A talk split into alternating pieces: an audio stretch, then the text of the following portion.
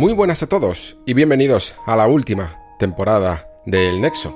Ya sabéis que la semana pasada anuncié que esta va a ser la última temporada de este programa y durante todos estos días la verdad es que solo puedo repetir eh, lo que dije al final de ese anuncio. Que muchas gracias, porque estoy recibiendo un montón, un montón de mensajes de, de apoyo, también de agradecimiento por todas estas temporadas por vuestra parte y la verdad es que vamos a, despedir este programa en el fondo también eh, con, mucha alegría por lo, por lo conseguido y no solo por y no solo tristezas por las despedidas. Así que la verdad es que me tenéis a flor de piel y emocionado estos, estos días con todos esos mensajes que, que siguen llegando.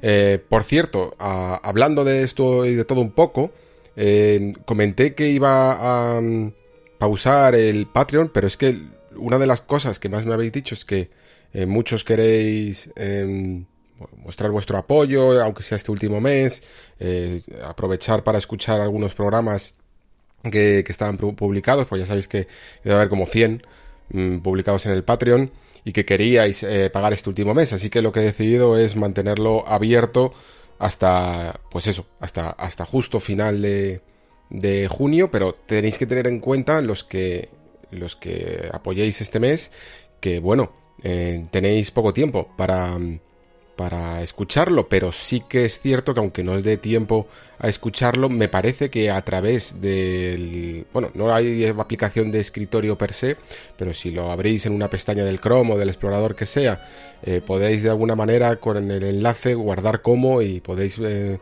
tenerlos en el disco duro para escuchar cuando, cuando queráis. Así que eh, que lo sepáis, que al final he decidido tenerlo abierto hasta, hasta este final de, junio, que será ya cuando más o menos termine la temporada. Bueno, dicho esto, no es ya momento ahora mismo para hablar de despedidas, es momento para hablar de, del Noe 3 y, de la mmm, feria barra no feria de los videojuegos, porque realmente, aunque ya no se celebra, esto, esto ha sido motivo de tema aquí en el Nexo desde el primer capítulo, pero aunque ya el E3 no sea exactamente lo de siempre, sí que es cierto, siguen anunciándose y sigue siendo ese momento para, para prestar atención a la industria y sobre todo a las novedades. Eh, y ya no solo in, incluso de dentro de los grandes títulos, superproducciones, sino de cualquiera, porque hay realmente 20.000 millones de, de eventos. Eh, como ya os comenté, eh, no puedo permitirme ya hacer ahora mismo unos programas mega largos y lamentablemente he tenido que hacer una criba importante. He seleccionado aún así unos 16, 17 juegos eh, de los que hablar eh, y sobre todo teniendo en cuenta que no me puedo extender mucho más de dos horas, pues vamos a tener para hablar poquito, 7, 10 minutos de cada uno, dependiendo de si tengo más o menos cosas que decir. Y luego extenderé con algunos otros juegos en, en, esta eh, en el programa de Patreon de esta semana, ¿vale? Así que ese es el plan un poquito que tenemos, el menú, todo E3, todo no E3 sobre eh, lo que han sido las ferias que nos han dejado esta última semana. Así que, sin más dilación ya, vamos con ello.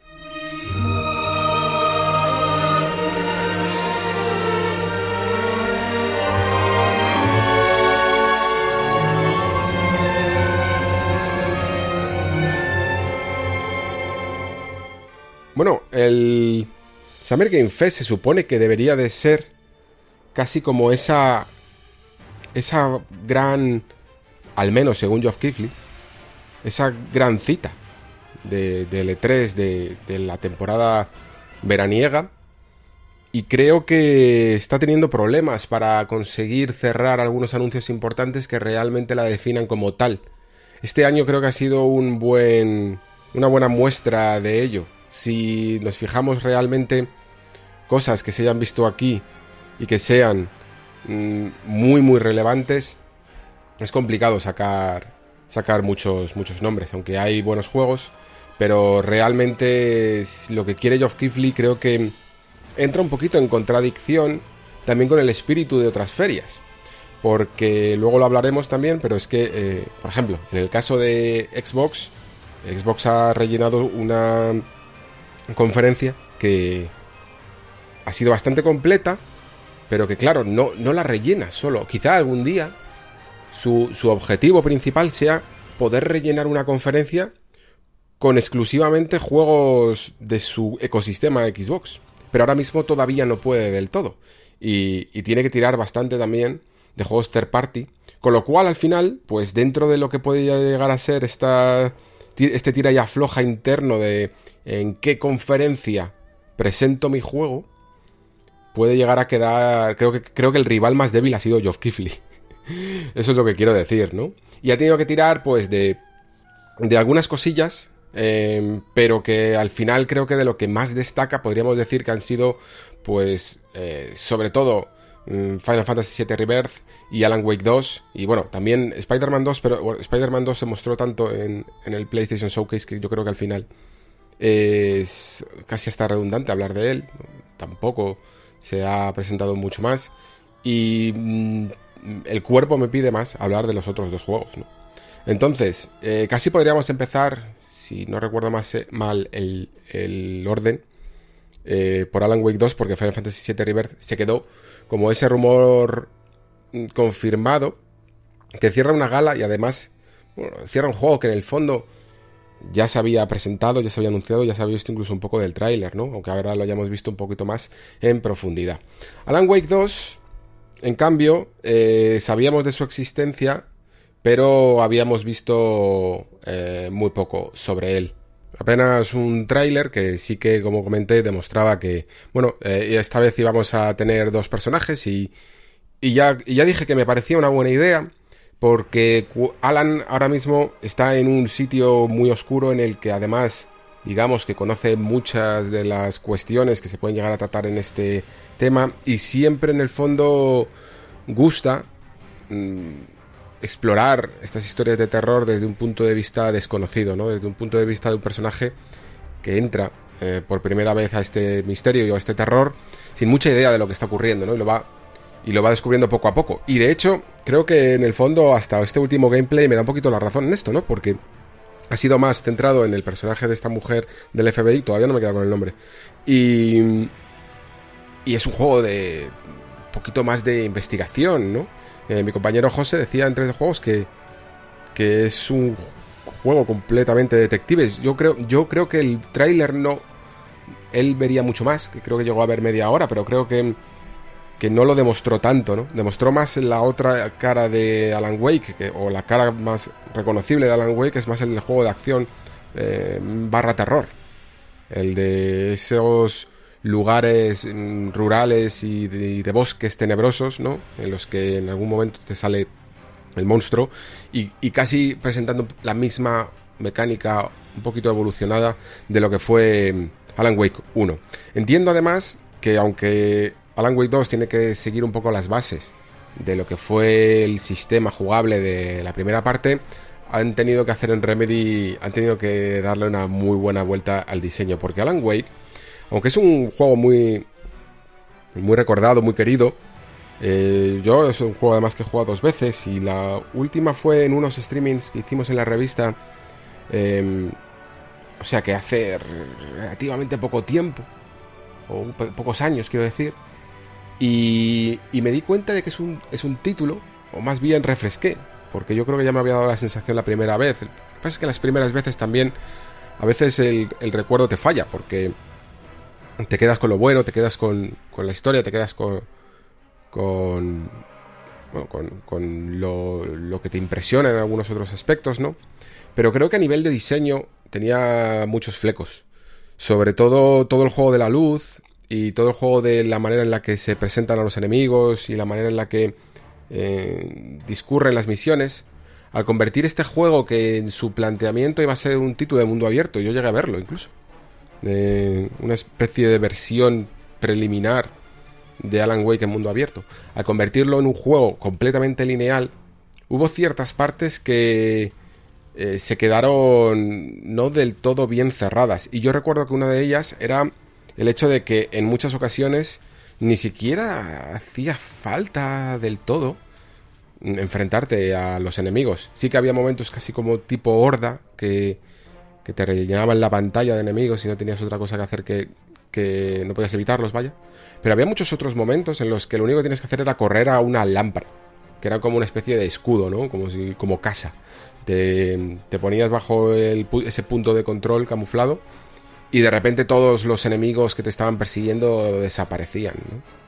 Aparte de que la mecánica de luz más disparos eh, me parece que es interesante, pero creo que también habría que darle una vuelta para hacerla aún más interesante. No sé si de alguna manera afinar más con, con, la, mm, con la luz a ciertos puntos eh, del enemigo, mucho menos evidentes, ese tipo de cosas, porque al final el puro acto de apuntar en un shooter ya hace que el concepto de iluminar al enemigo para quitarle esa especie de escudo, aunque tengas que esperar un poquito para el tiro, ya se hacía un poco de manera automática. Entonces, quizá eh, convendría, mm, ya que tienes esta especie de shooter mezclado, tienes dos mecánicas en, en, el concepto de disparar, apuntar y disparar, y, y la recarga de las baterías y la recarga de las balas, a lo mejor se puede perfilar un poquito más. En lo que creo que no, no está dejando dudas es que, bueno, mm, gráficamente, gráficamente de hecho ya, esto casi es un discurso que podría hacer general, ¿vale? Empiezo como a ver destellos de lo que debería de haber sido la Next Gen desde el principio. Yo creo que eso es uno de los mensajes que más he recibido de este Noe 3, ¿vale? El, el hecho de ver juegos completamente enfocados ya en las nuevas consolas, en las nuevas máquinas, y que mm, se han quitado las vergüenzas de muchas maneras. Creo que lamentablemente uno de los que más va a pagar el pato son los 60 frames por segundo. 60 frames por segundo no es un, no es un estándar para las compañías, ha sido una muletilla para juegos intergeneracionales que en la versión Next Gen se podían jugar de una manera un poquito más placentera, pero creo que a la hora de la verdad, muchos de estos juegos, si quieren mostrar graficotes, van a tener que tirar sí o sí y sin y sin ni siquiera selector en algunos casos para los 30 frames por segundo. O, si tienes selector, a lo mejor ya la diferencia es demasiado, demasiado evidente. En cualquier caso, em, es un... Para mí es una alegría por fin empezar a ver cositas de las que dices, vale, empiezo a notar ya ese, ese salto generacional, ¿no? sobre todo creo que hay algunos juegos que lo han dejado bastante, bastante claros y, que realmente, joder, aunque sea ya en la etapa en la que estaríamos a mitad de generación casi en la anterior, por ejemplo, pero que al menos ya emociona un poquito más en lo, en lo visual. Eh, Alan Wake 2 mola en, en, lo visual, sinceramente. Es, está muy bien conseguido. Creo que Remedy es uno de los estudios que mejor hace el tratamiento de la luz, una iluminación y unas sombras muy dramáticas que le sirve muy bien, sobre todo en juego de terror. Ahora bien, eh, tengo muchas ganas de ver más. Tengo muchas ganas de ver eso que, he leído sobre mm, esas mecánicas detectivescas que vayan más allá de simplemente pues encontrar un, yo qué sé, un, un objeto y examinarlo, ¿no? O, algo por el estilo. Es que, realmente, para, mí, para mí al menos, eh, la mecánica de detective es una mecánica de deducción. Y es una mecánica que implica no solo ir como pollo sin cabeza por un escenario, sino comprender el entorno, comprender el espacio, comprender el puzzle, comprender el, aquello que examinas y sacar conclusiones, deducciones y conclusiones que te hagan avanzar, saber cómo desbloquear el camino, saber cómo seguir adelante, ese tipo de cosas. Me da que tampoco, no sé, que tampoco va a llegar tan lejos este Alan Wake 2, porque al final creo que su espíritu tiene más de eso, ¿no? De terror y de, y de acción, sobre todo. Pero, vamos, o sea, esto lo, voy a jugar muy, muy fuertemente. Em, quizá tendría más cosas que decir, pero es que necesito un poquito de, de, velocidad en este podcast, lamentablemente. Ya os digo, estoy más apurado que nunca de, tiempo. Ya no solo incluso por las circunstancias personales, es que con el todo el E3 y con, las cosas que tengo por ahí, eh, no tengo mucho tiempo para grabar, lamentablemente. así que voy a pasar a Final Fantasy VII Rebirth, que curiosamente mmm, tampoco, o sea, si, si has eh, pensado un poco en lo que significa 7 Rebirth, este tráiler ni confirma ni desmiente nada. creo que es más o menos lo que ya íbamos previendo que, iba a ser, ¿no? Un título en el que, por un lado, se iba a abrir un poco más. Eh, me, me, llama mucho, ya no solo a nivel de juego, sino a nivel de industria, el concepto de tener un juego que va evolucionando poco a poco y que un título que era tan lineal como Final Fantasy VII Remake se vaya abriendo en escala y en perspectiva. Evidentemente no creo que lo vayan a convertir en un mundo abierto pero que poco a poco vaya evolucionando casi como si fuera una especie de juego como servicio. Porque pensadlo, estás pagando relativamente por la experiencia Final Fantasy VII, estás pagando por 3, estás recibiendo por 3, evidentemente también, pero poco a poco una cosa puede ir incidiendo en la otra, ¿no? Sobre todo, para mí, la, gran curiosidad de, de todo esto va a ser la tercera parte, la parte 3, de lo que sea Final Fantasy VII, ¿cómo le pueden llamar? Si esto era remake segundo de Reverse que le llamarán Reunion o, o lo que sea. Algo con Re, seguro. Eh, bueno, pues esa parte 3 podría englobar, eh, perdón, englobar ya todos los escenarios de todo Final Fantasy VII, de toda esta, de todas las partes, eh, cohesionarlo en lo que sería un juego gigante, no quizá un mundo abierto, pero sí algo especialmente grande, ¿no? Ir poco a poco como si vas subiendo una escalera, una escalera peldaño a peldaño, construyendo sobre una base que a la vez vas publicando, como si fueras sacando juegos en acceso anticipado, pero juegos terminados, juegos cerrados y juegos que, que tienen su espíritu y su inicio y su final, ¿no? Y su giro, como si fueran temporadas, también de una serie o algo por el estilo, ¿no? Y todo este experimento puede parecer extraño, puede que haya mucha gente que diga yo no me juego nada de esto hasta que no termine, y, pues, es, perfectamente respetable, pero a mí me está gustando mucho vivirlo en el momento, y, vivirlo poco a poco y pedazo a pedazo, como, como creo que en el fondo está ideado. Em, en cuanto a la historia además, creo que el juego ya se ha desenmascarado del todo, tampoco yo voy a ser todavía muy claro en ello, pero, pero creo que ya es el propio juego el que manda el mensaje de esta es una historia que no que vas a descubrir y en la que puede pasar cualquier cosa. Eh, van, a, van a jugar evidentemente mucho con las expectativas aún así. Es decir, ya no, ya no cuentan con el factor sorpresa de todo el mundo espera un remake 1-1 y esto no lo es. Pero aún así, todavía juegan mucho con tus expectativas. Es como en plan, vale. Ahora el jugador ya no está en modo creo que esto es un remake uno a uno y le voy a dar la sorpresa. Ahora está en modo, ¿qué va a cambiar y qué no? ¿no? Y están llevando ese qué va a cambiar y qué no a un factor diegético. Es decir, no simplemente es que jueguen con tus expectativas, es que los propios personajes conocen lo que está sucediendo y, también van a jugar con las expectativas, ¿no? Y sobre todo también, pues con qué pasa, con qué se repite, con qué no se repite, con qué mm, eh, es eh, puede cambiar que no quien muere y quien vive, ¿vale? O sea, eh, hasta, ese, hasta ese nivel. Y de hecho, más allá, hay, que ser. Aquí, aquí la verdad es que Square, el, el, equipo de Nomura ha estado bastante sembrado en algunas de las frases que han metido ya un poquito aquí la patita. Porque si bien todo el mundo, cuando he dicho, por ejemplo, esto de de quien vive, quien muere, estamos pensando en un personaje, a la vez se ha permitido la licencia de, venga, no vamos a jugar con esto que es demasiado obvio. Vamos a hacer una pregunta al, al jugador ya directamente, porque Cloud en el fondo es casi... A veces vive esta historia como si fuera un... más que un personaje, un verdadero avatar y una verdadera cámara para el jugador. Em, y le hace la pregunta, por ejemplo, esa pregunta de ¿quién es ella en realidad? Que la verdad es que da para teorizar y no lo voy a hacer aquí, ya no solo por falta de tiempo, sino por demasiado, demasiados spoilers ya.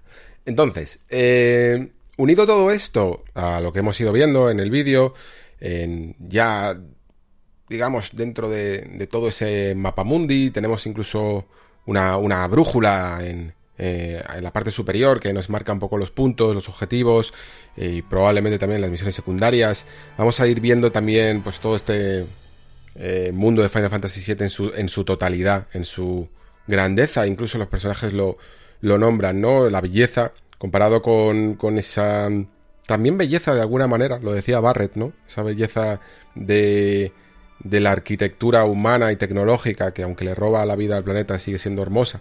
Aquí vemos la otra cara hermosa de, de, de este mundo, la más orgánica, la más verde, ¿no? La más viva y que también está muriendo. Eh, vamos a ver escenas míticas realmente en esta, en esta parte. Creo que es probablemente una, alguna de las secciones más míticas del juego y donde se van a plantear muchas respuestas. Y luego creo que también el hecho de que este sea un juego mm, probablemente más, bueno, evidentemente más eh, dedicado a esta generación que lo que fue 7 Remake, creo que también lo va a hacer que su diseño cambie más de lo que creemos. Primero porque las distancias lo, necesitan, es decir, aunque 7 Remake hubiera sido, yo que sé, juego completamente next gen o algo así, hubiera sido también relativamente cerrado. Tienes un punto hasta el que puedes, bueno, si te puedes hacer una Midgar de mundo abierto, me parecería innecesario.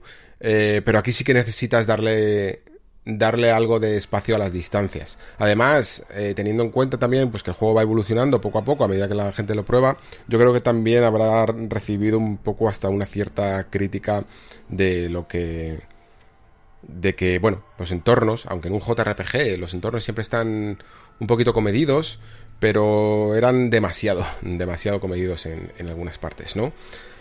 Creo que es una crítica que incluso ya había, por lo que pude jugar de Final Fantasy XVI, sobre todo, ya se había visto, ¿no? Hay una, ahora mismo una especie de dicotomía en la saga entre hasta qué punto, no, no, quiero ser mundo abierto, esto ya lo hemos sido, esto ya es complicado, eh, no, no sabemos todavía o no tenemos una gran idea para ser un mundo abierto.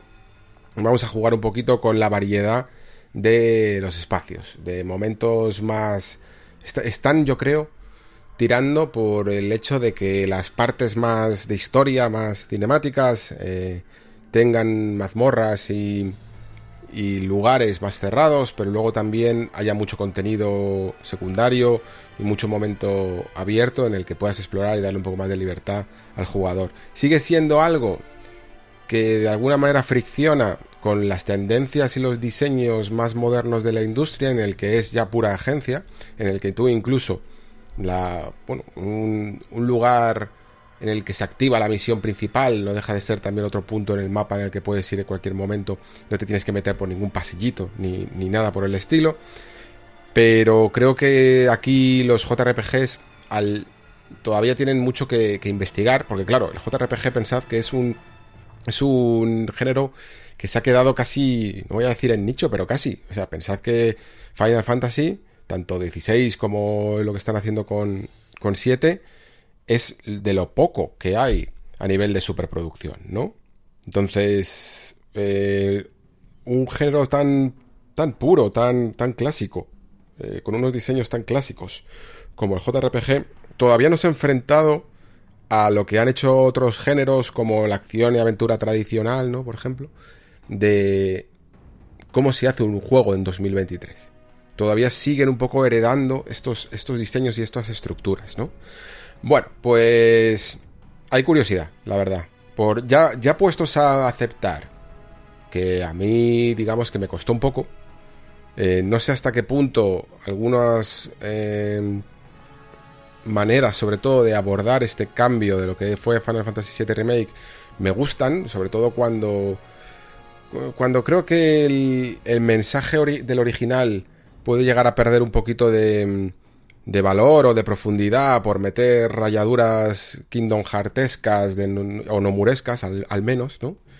no es, es, lo único que me preocupa, puestos a aceptar este salto de fe que nos está pidiendo este, entre comillas, remake. Solo me preocupa eso, ¿no? Quiero que el mensaje de Final Fantasy VII, los temas de Final Fantasy VII se mantengan puros, se mantengan un poquito inalterados, puedes tratarlos de otra manera, pero que sigan ahí porque creo que son importantes y creo que son el alma de este juego. Y luego ya si quieres meter ahí movidas raras espaciotemporales, ahí ahí tú con tu mecanismo. Pero pero esto tiene que ser una columna vertebral de, Final Fantasy VII. Vale, eh, pues eso ha sido Summer Game Fest, chavales. ¿Qué os parece? Quería hacer un paréntesis aquí para hablaros de un pequeño gran juego que he estado jugando estos días y que se presentó en el Future Game Show y que es español, del estudio eh, Brainwash Gang, eh, que se llama Laika Age Through Blood. Es un Metroidvania y a la vez no lo es. Es vamos, es, normal que se haya jugado con el, con el nombre de Motorvania, porque es un Metroidvania en moto, que la verdad es que a mí me ha dejado loquísimo y me ha gustado muchísimo.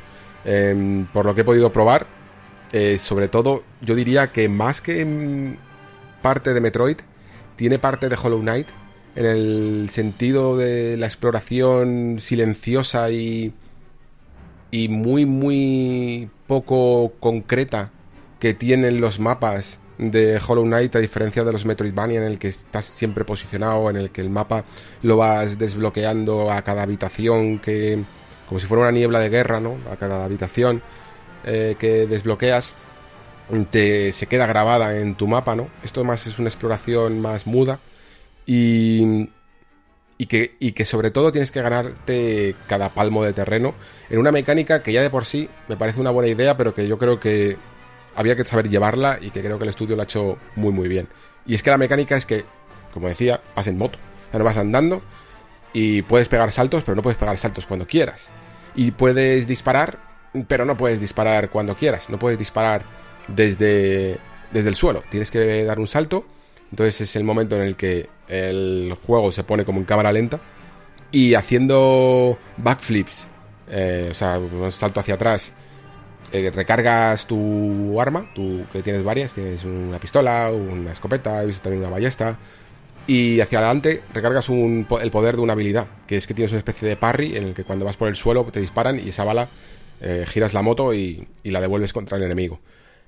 Esto lo convierte en una especie de, como digo, híbrido entre no solo Hollow Knight, sino un control tipo lo que sería un Trials, el juego de la moto, ya lo sabéis, en, perspectiva bidimensional. Y sobre todo también un twin stick shooter en el que tienes que apuntar y, ser bastante preciso en los momentos en los que pegas el salto, ¿no? Que ahí eh, es, es, brutal porque tienes que tener en cuenta muchísimas cosas. Tienes que tener en cuenta tu puntería, apuntar con el stick derecho y disparar, pero también tienes que girar la moto para muchas cosas. No solo para recargar, sino porque te sirve como escudo para detener la bala del enemigo y luego también acordarte de, de girar bien la moto para colocarte bien al, al aterrizar. Porque este juego es... Mm, juega mucho con la... Esta, esta relación de riesgo-recompensa que, que es muy difícil de medir.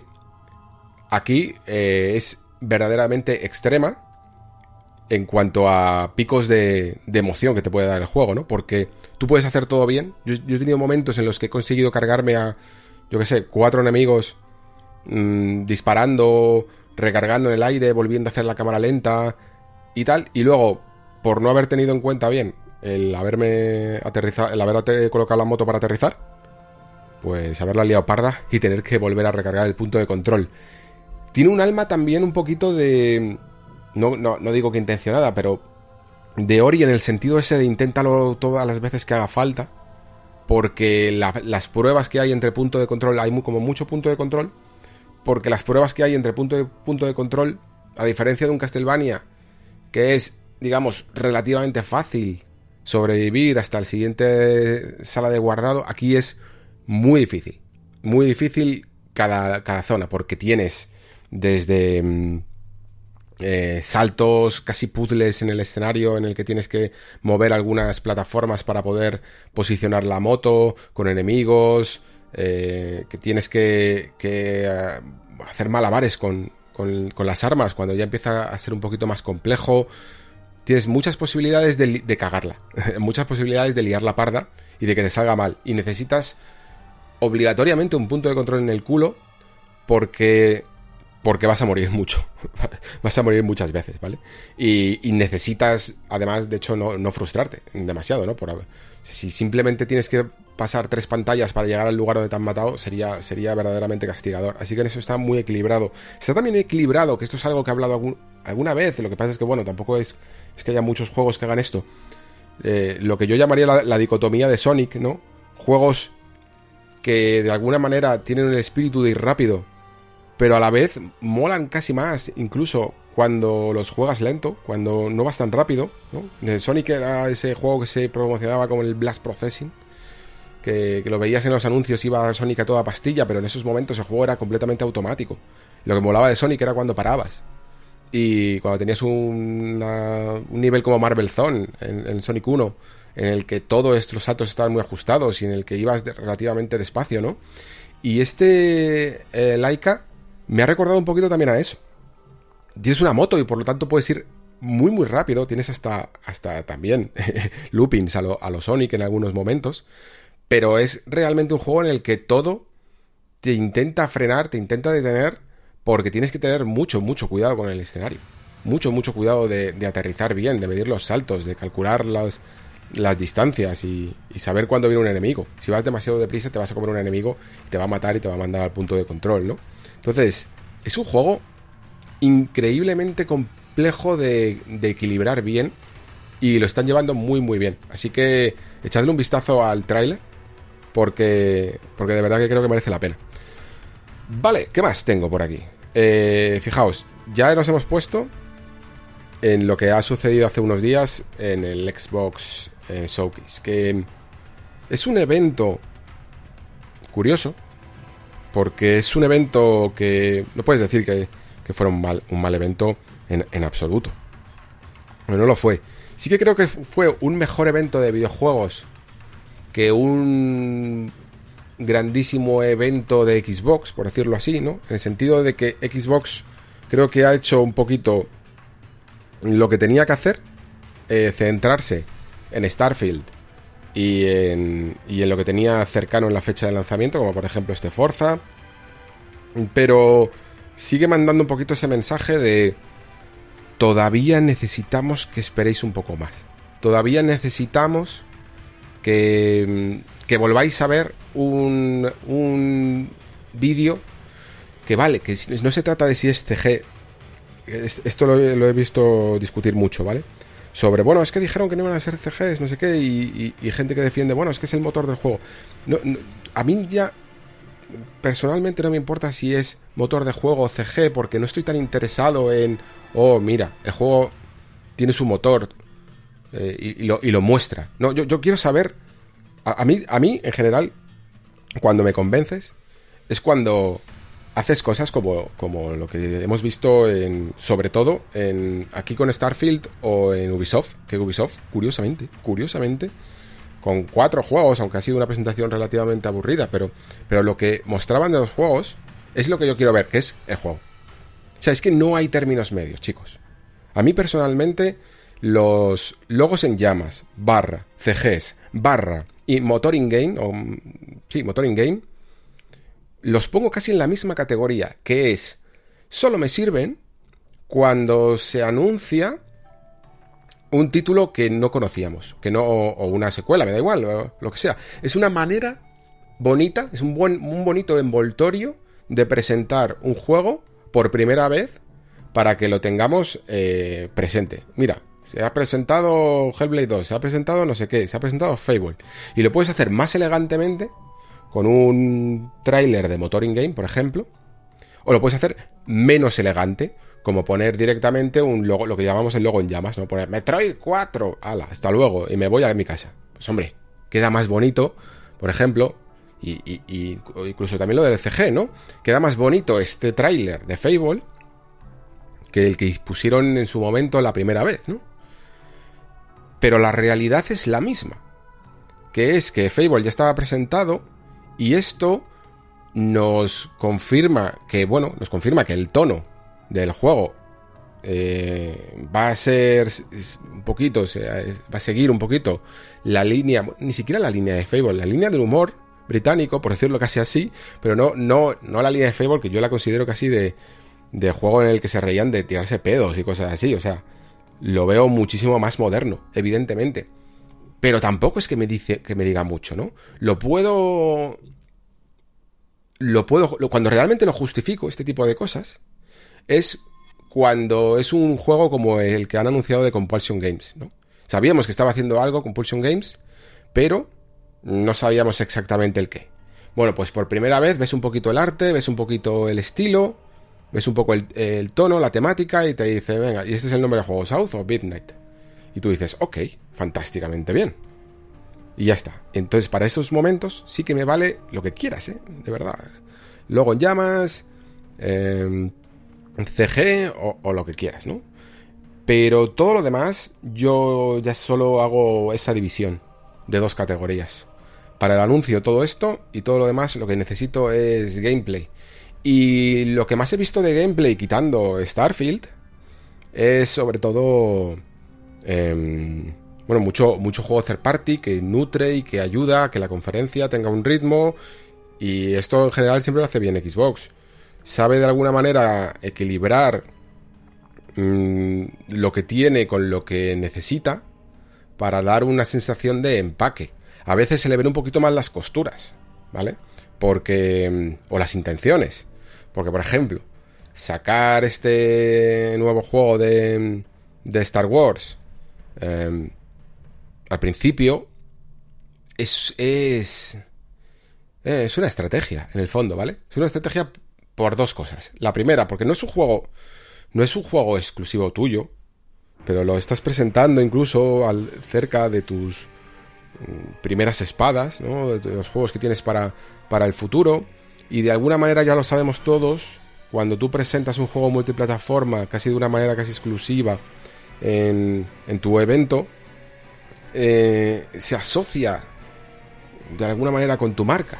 Lo que pasa es que, claro, con el pepinaco, que la verdad que es bastante pepino, eh, que es este nuevo Star Wars, creo que se han llevado eh, simplemente pues ese tráiler cinemático que no dice mucho y que luego ya se presentaría con todas las de la ley este Star Wars Outlaws en la conferencia de Ubisoft, porque claro, Ubisoft tampoco es tonta.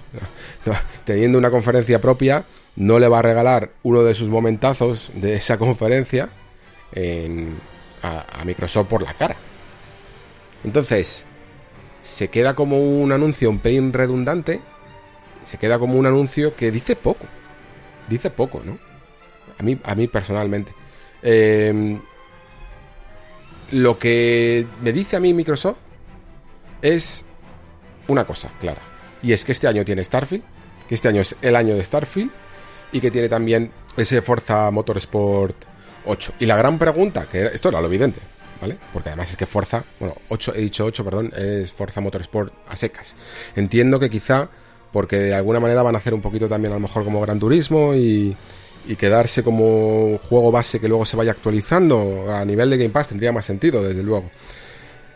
La cuestión es que eh, esto yo creo que ya venía de base, esto yo creo que ya era lo que podíamos esperar, principalmente porque Starfield ya se había retrasado y Starfield tenía una fecha muy muy centrada. Eh, como digo, también Forza Motorsport incluso ya había acumulado algún que otro retrasito, ¿eh? ya tenía... Mm, era, es una franquicia que más o menos siempre salía cada dos años.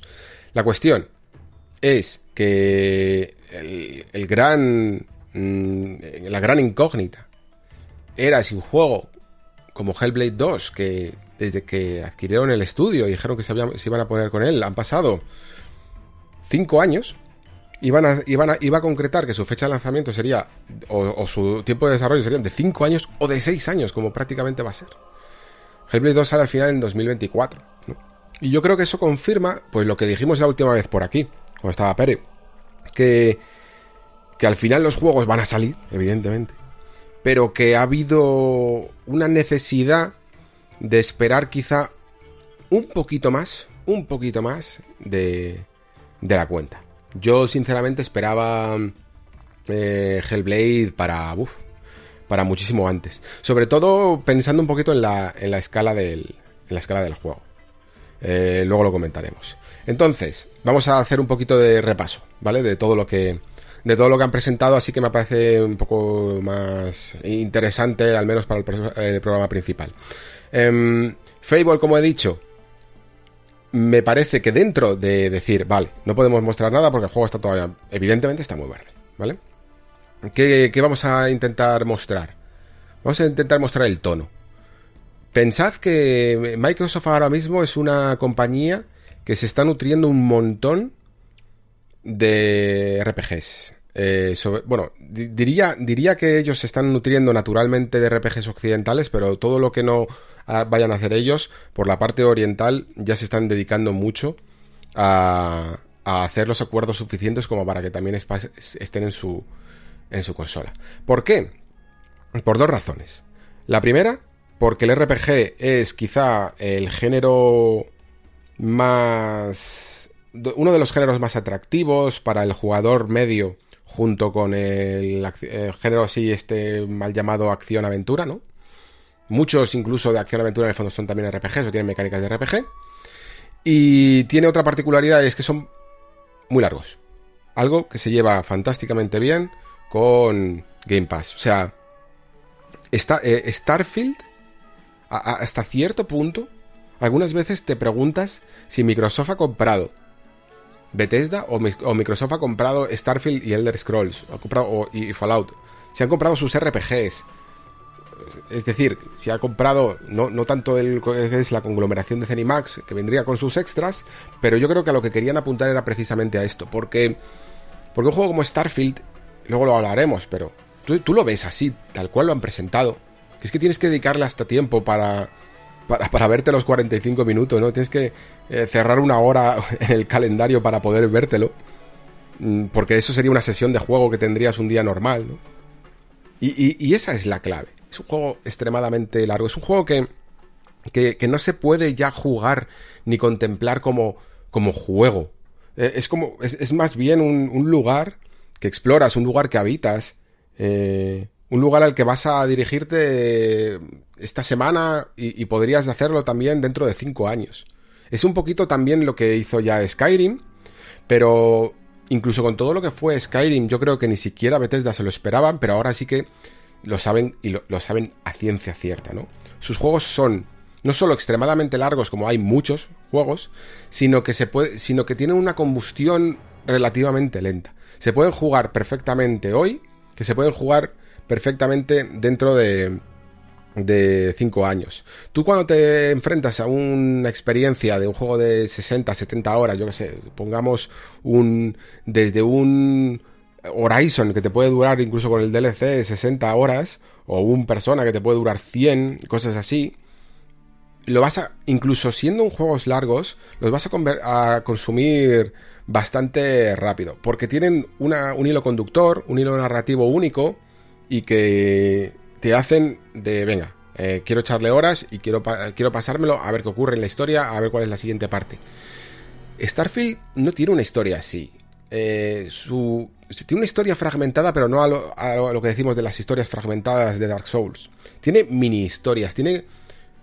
En el fondo, todo tiene que tener, y porque es estructura tradicional del videojuego, una campaña, una campaña tradicional y estructurada como campaña principal, pero lo que tiene es en el fondo 10 mm, campañas, ¿vale? Y este juego, además, se han pasado y todo.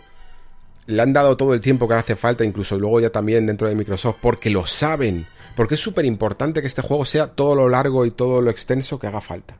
Que sea. ¿Por qué? No solo porque además es que va a vestir de prestigio muchísimo a la marca, sino porque además va a ir directamente al Game Pass. Es que es así. Es que es así.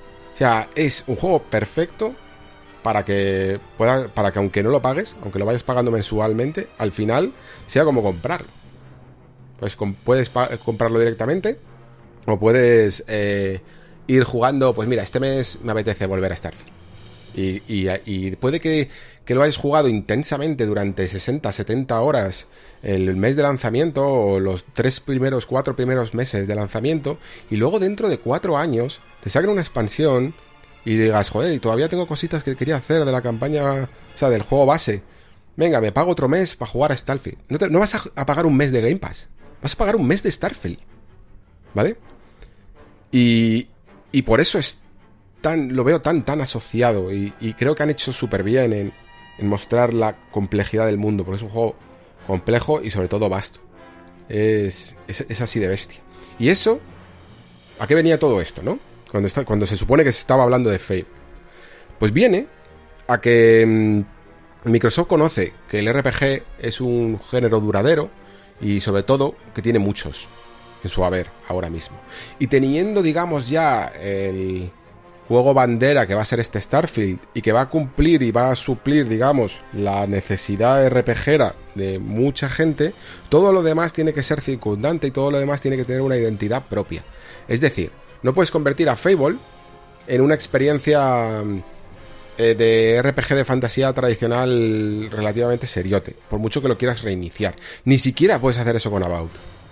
Ni siquiera puedes hacer eso con The Outer Worlds, ¿no? Tienes que hacer todo lo contrario, tienes que hacer que tengan una personalidad única. Y este Fable se nota mucho que, como decía antes, que va a seguir bebiendo del humor británico, también evidentemente porque Playground era el estudio adecuado para ello. Eh, va a beber también de la subversión de cuentos clásicos, porque se veía un poquito ahí lo que sería la historia esta de... de ahora no me saldrá el, nombre, pero de lo de las judías estas que se plantan o lo que sea y sale la planta gigante y hay un gigante en las nubes y todo esto, ¿no? Eh, tiene, tiene mucho de, de folclore, de cuento clásico y sobre todo con ese lado más subversivo que encaja perfectamente dentro de un organigrama en el que vas a tener muchos RPGs y que ya ese RPG gigante de acción te lo va a cubrir Starfield y cuando, te, y cuando Starfield se empiece a mínimamente apagar, ojo, mínimamente, no te preocupes que ya vendrá el Scroll 6 a coger el testigo. ¿Vale? Entonces, eh, Bethesda se, se, conforma como ese estudio mmm, que va a tirar mucho del carro grande del RPG y todos los demás tienen que ser experiencias que tarden menos en llegar, lo primero también, y que tengan una identidad propia. Y lo digo, igual que con Fable, lo digo con, con todos los demás RPGs que se han presentado. Bueno, este South of Midnight yo creo que no lo van a presentar tanto como, como RPG y va a ser más tirando pues a lo mejor a acción-aventura, alguna mecánica de crafteo, no sé. Quizá por el hecho de haber jugado un poquito a We Happy Few, ver lo que ha hecho Compulsion, me lo llevo por ahí. Pero... Pero About eh, sí que es un juego que se podría pegar directamente con lo que sería un Elder Scrolls 6, ¿no? O incluso con las, con las mecánicas tradicionales de Bethesda, porque sabemos que Obsidian en el fondo también ha bebido mucho de lo que ha sido el, el rol tanto de BioWare como de Bethesda, ¿no? Entonces, hacer un About, por ejemplo, eh, demasiado ambicioso, demasiado grande, demasiado eh, con aroma a superproducción, sería incluso redundante. Es mejor hacer un About más pequeño, eso es mejor hacer un about que pueda llegar a salir antes, que tirarse 6, 7 años con un RPG ambicioso, como va a ser en el fondo el Elder Scrolls o este Starfield, ¿no? Lo que necesitan ahora mismo, quitan, teniendo a Bethesda en esa liga, es juegos mm, estoy intentando no decir la palabra menores porque no, no lo son en absoluto, pero sí que juegos más rápidos de producir mucho más rápido de producir. Y yo cuando vi About al principio me sorprendió, y os lo dije, incluso el diseño pinta un poco regu. Y, me parece que el diseño pinta un poco regu. Pero, pero lo entiendo más. Porque es un juego más rápido de producir. Obsidian es Dios y hace y van súper rápido y, y, trabajan increíblemente bien. Pero están haciendo cuatro juegos a la vez. ¿Vale? Estaban, seguían con el Grounded, estaban, tenían una escisión de 12 personas haciendo el Pentiment, están haciendo el About, están haciendo el, el The Outer Worlds 2 y a saber qué más. Y a saber qué más. Entonces, a esta gente evidentemente no le puedes pedir que, que te trabaje al, a la misma intensidad en una sola cosa y, y, con todos los años para hacer algo que ya tienes eh, con Bethesda, ¿no? Tiene que hacer, tienes que hacer algo más de estar por casa, por decirlo así. Algo más del día a día. Algo más... Obsidian es ese como, no sé, me sale como una analogía de fútbol y no la voy a saber cumplir, así que no la ni lo voy a intentar. Pero es ese agente que te va a cumplir todos los años, que todos los años prácticamente vas a tener un producto de Obsidian, mientras que a Bethesda lo vas a ver eh, una vez cada generación o cada 6, 7 años, pero porque en el fondo su juego va a tener esa, esa duración, ¿no? O sea, va, va a seguir vivo en el fondo. Mm, durante hasta que llegue el siguiente. About no, en el fondo. Y Fable quizá tampoco. Van a ser juegos que vas a jugar en ese momento, vas a estudiarte tus 50 horas, 60 horas si acaso, y no voy a decir que lo vayas a olvidar, pero a lo mejor tampoco vas a pensar en él o tener tantas ganas de volver a él como con un Elder Scrolls o como con un Starfield, ¿vale? Entonces, mm, creo que la estrategia a nivel de estudios, de lo que sería ese gestor de estudios a nivel interno de Microsoft está barajando más o menos bien sus cartas, sabiendo más o menos cómo cubrir los huecos y sabiendo sobre todo que si su estrategia es el Game Pass, lo que tienen que hacer es ir cubriéndolo anualmente y, y haciendo juegos en consonancia y, y, en correlación a los tiempos de desarrollo. Y About va a tener un tiempo de desarrollo relativamente menor. Eh, va a ser un juego que no, que por lo tanto no apabulle a nivel gráfico.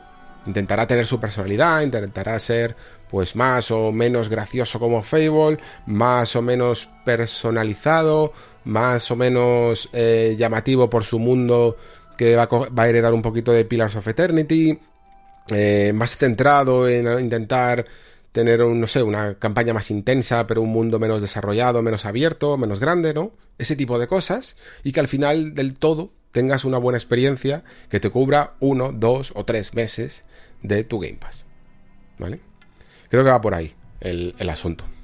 South of Midnight, de momento, como decía antes, es un juego que, que es difícil hablar de él porque no, no se ha mostrado prácticamente nada.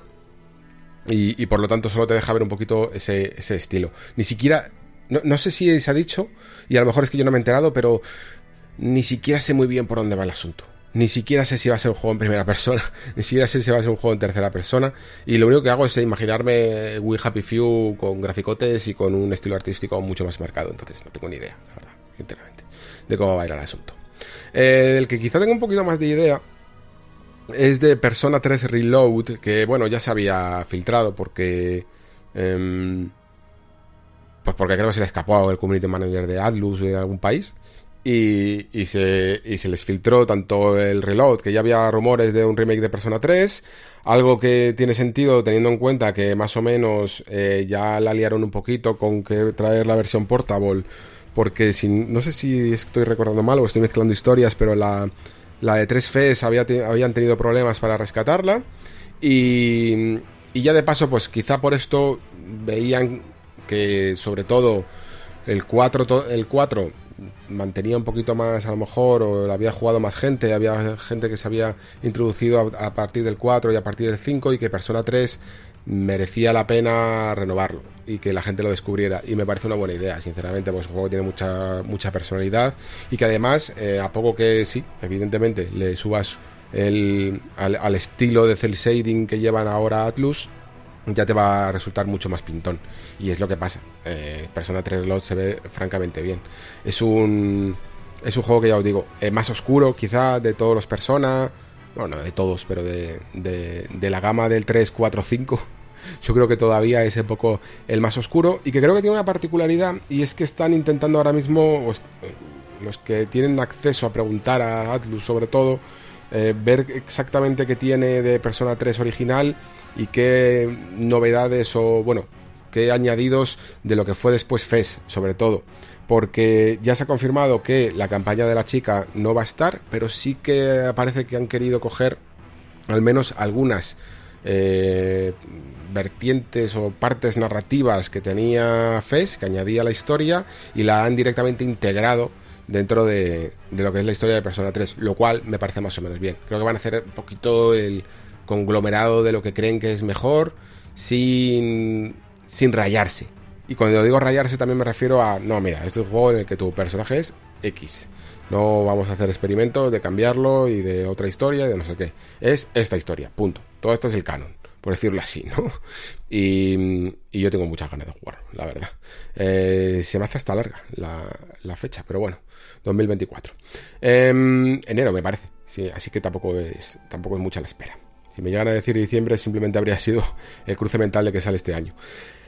Persona 5 táctica sería en el fondo mmm, estas excisiones que le gusta hacer a Atlus como Persona Q, pero que ya más o menos tenía hecha casi la de Persona 5, ¿no? Porque eh, sacó en su momento Persona Q con los personajes de Persona 3 y Persona 4 y Persona eh, Q2 con añadiendo también los del 5. Lo que pasa es que, bueno, al final, pues estos juegos eran casi más una especie de de revisión de la fórmula Etrian Odyssey o de, al menos de Dungeon Crawler al mundo de persona que les resulta mucho más atractivo a la gente. Lo que pasa es que, bueno, es una fórmula que se quedó también mucho, quizá en, la época de eso, de Nintendo 3DS, y ahora mm, para todas las plataformas, que es un poco a lo que está jugando Atlus y que parece que ya se está lanzando a no hacer ningún tipo de exclusividad, no le a lo mejor le parecía poca cosa y le parecía que había falta, hacía falta renovarla un poco. Y a mí me parece bien, porque bueno, ya tengo, yo que sé, estaban los de Q1 y Q2 y creo que un Q3 habría sido muy redundante. Pero un táctica, un tactics en el fondo, creo que sí que le puede venir muy bien a la fórmula de persona. Estas historias en general para mí siempre son menores, pueden gustar más o pueden gustar menos. Hay mucho, mucho, mucho, mucho fanservice de ver a todos los personajes de una saga mezclados y hablando con los de otros algunas veces y estas cosas. En Persona 5 táctica me parece que no, que no se hace esto. Pero yo la verdad casi que me, lo agradezco, me gusta que cada uno esté en su, en su universo y sí, sí, ahora lo estoy viendo que no, no hay ningún otro personaje. Creo que son todos de, Royal. Eh, pero, pero lo que sí que agradezco sobre todo es que se hayan pasado un poco al Tactics por casillas. La verdad, me apetece bastante una, fórmula así. Vale, em, a ver, eh, voy a seguir con Hellblade 2, que creo que había comentado alguna cosa ya antes, sobre todo de, lanzamiento y fecha y tal.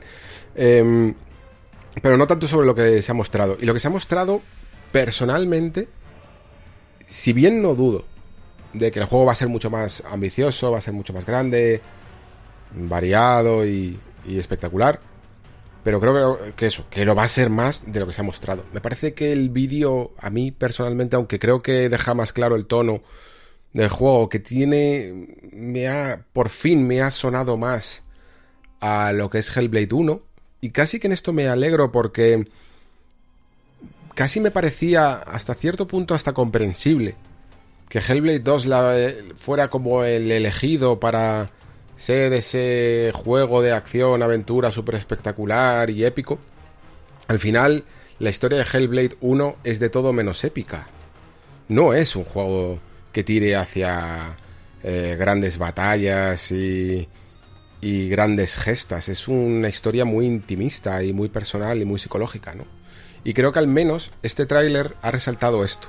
Pero también creo que es un juego que, que o bien necesito ver más, o bien creo que si se aleja demasiado en el tiempo ya no va a relucir o al menos destacar tanto como lo habría hecho este año. Yo creo que este año, joder, si hubiera salido Hellblade 2, habría estado muy, muy, muy, muy bien, ¿eh?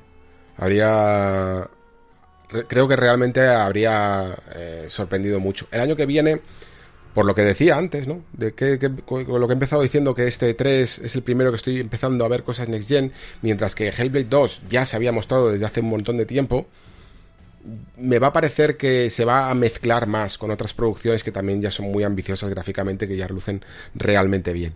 Entonces, para mí es hasta una pena. Para mí entiendo que, joder, que es Starfield, Starfield, Starfield. Y, y si te sale Starfield en septiembre, ya es que, es que no es que te salga Starfield en septiembre, es que te sale, Starfield te sale en septiembre, octubre, noviembre y diciembre que te va a ocupar el tiempo, ¿no?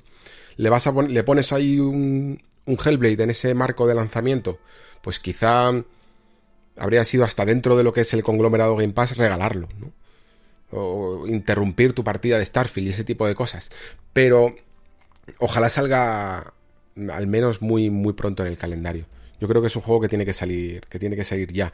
Y sobre todo, si al final el juego es menos grande de lo que de lo que yo al principio creía, si realmente es más una secuela del primer juego, de ese juego que estaba construido antes de meter a Ninja Theory dentro del ecosistema Xbox, mmm, yo creo que deberían de sacarlo ya. Y de hecho creo que Ninja Theory, de hecho, debería de, entre comillas, ¿eh? quitarse ya la producción de Hellblade 2 de las manos y empezar a hacer eso otro también que decía y que me parecía mucho más interesante, que es el... Bueno, la gestación de grandes pequeños proyectos, de, de juegos con una gran idea, que estén llamados a, a ofrecer frescura a ofrecer cosas nuevas y que cuesten mucho menos de, hacer. Porque, no lo sé. ahora mismo eh, hay tengo un poco de, contradicción con, con este título. Lo veo muy llamativo, quiero jugarlo evidentemente, pero todavía no he visto nada, y espero que sea porque se lo tienen muy, muy guardados, pero no he visto nada que me justifique un desarrollo tan largo en él. Sí, gráficamente es muy, muy, muy espectacular, pero ni siquiera he visto la, la ambición de la escala de, de este juego, lo grande que puede llegar a ser. Y creo que esta era quizá la cita, sobre todo si ya se concreta realmente que va a salir el año que viene, creo que esta era la cita para demostrar eso, ¿no?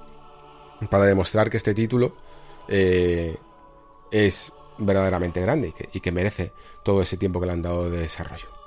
Por cierto, hago una pausa aquí, un paréntesis, vaya, para decir que Persona 3 Reloaded, que creo que lo había dicho mal, mm, sale para consolas y, ordenadores, menos para Switch. Que, esto no, no tenía bien el dato. Lo cual es un poco, seguro que es un poco mala noticia para mucha gente porque la verdad es que un JRPG, sobre todo del estilo de persona, em, es siempre una, una buena noticia tenerlo también en un formato portátil, aunque bueno, digamos que con Steam Deck algo de factor portátil todavía tenemos. Pero bueno, es que después del lanzamiento de Persona 5 en Switch, eh, yo creía que más o menos el camino iba a seguir por aquí y todavía no sé muy bien cuáles son las razones eh, que pueden llegar a, a este a esta circunstancia. Creo que o bien Atlus, a mí me parecería extraño que Atlus no pensara en Nintendo Switch como una de las grandes plataformas en las que tiene potenciales, muchos potenciales compradores, ¿vale? Lo que pasa es que a lo mejor Persona 3 Reloaded entra dentro de una actualización del motor por lo que se pare... por lo que estoy viendo ya, evidentemente no está utilizando simplemente lo que se vio en Persona 5, sino que está como en la siguiente iteración y quizá necesita algunos ajustes todavía para una versión en la que tengan que reducir un poquito eh, la carga de trabajo para ajustarse al, procesador. Así que, aunque no esté confirmada, no lo descarto, ¿vale? No descarto que en el futuro esto pueda, pueda llegar a suceder. Vale, em, vamos con este anuncio de Capcom, que aunque no me parece, a lo mejor en cualquier otro caso no lo hubiera traído aquí, este Kunitsugami, pero más que nada me sirve para hablar del pedazo de estado de forma en el que se encuentra Capcom que se puede permitir estas cosas, ¿vale? Porque, bueno, es un juego que en cierta manera podría llegar a ser quizá de menor, no es como de los grandes espadas que tiene la compañía, pero luce muy bien y sobre todo tiene mucho estilo y muy personal. Y, lo que quiero decir con esto, más allá de que, bueno, es juego con una clara influencia japonesa, es que Capcom se lo puede permitir. O sea, son las compañías a las que más o menos les va bien, en el que tienen su cadena de producción bien engrasada, las que se pueden permitir hacer este tipo de cosas, porque este juego, mirad si queréis otra vez el tráiler, es, casi un juego que podría haber llegado a salir en PlayStation 2. Y no me refiero a que, tengan los gráficos de Play 2, no. Prefiero que el espíritu y, y el estilo a mí me recuerda a un juego de la Capcom de PlayStation 2 incluso la perspectiva de la cámara, el estilo sobre, sobre la potencia bruta, ese tipo de cosas que veíamos muchas veces eh, experimentos en, en esta, eh, en esta generación, ¿no? En la generación de PlayStation 2. Y, y, como digo, creo que se lo pueden permitir porque es que van como un tiro siempre. Eh, van con, con una cantidad de juegos abismal y generalmente además siempre cosechando éxitos, lo cual les, les permite crear cosas así quizá con equipos pequeños, equipos creativos, que los van probando incluso, ¿no? Y que mm, les... Está claro, para mí, yo creo que Capcom cuando hace este tipo de cosas sabe que sus ventas van a ser más limitadas. Pero aún así también sabe que esto es algo muy interesante, que probablemente cubran, y más que cubran, eh, los costes de desarrollo consigan algún beneficio. Es decir, ¿cuántas veces habéis visto a, estas compañías que en el sentido más estricto del capitalismo siempre van a más y se olvidan del camino recorrido, ¿no? A mí me recuerda mucho, por ejemplo, a, esto ha con todos, ¿eh? con Ubisoft, con Activision. Eh, Activision, por ejemplo, es un, es un claro exponente porque tiene 20.000 franquicias en un cajón metidas que, que ha matado y, ha matado precisamente por no cultivarlas, por no hacer nuevas ideas y por centrarse en lo que más dinero da. Y todo lo que no sea lo que más dinero da y lo que más beneficios va a generar, todo eso se descarta, ¿no? A mí me recuerda, decía, también a, las eh, estas empresas que van creciendo poco a poco, se van olvidando de su pasado, se van olvidando de su espíritu, de su alma, y se van olvidando de, de también hacer estos estas segregaciones en su catálogo más pequeñas, eh, y que tengan más que ver con sus orígenes incluso, ¿no? Y estoy pensando, por ejemplo, en Daedalic, este estudio alemán que hacía aventuras gráficas y que decidió que, bueno, que ya estaban preparados, que ya eran lo suficientemente mayores. Esto, esto es que es algo que, bueno, como fan de las aventuras gráficas, me jode personalmente, porque mm, consideran entonces como que, bueno, es que hay que pasar al siguiente nivel, a un nivel mejor, eh, porque lo que quieren es, evidentemente, llegar a más público. Yo lo puedo llegar a entender, ¿eh? Puedo llegar a entender que, que, busquen otras perspectivas, pero creo que muchas veces no están del todo preparados para ellos y hay muchos estudios que en este salto al siguiente nivel fracasan ¿eh?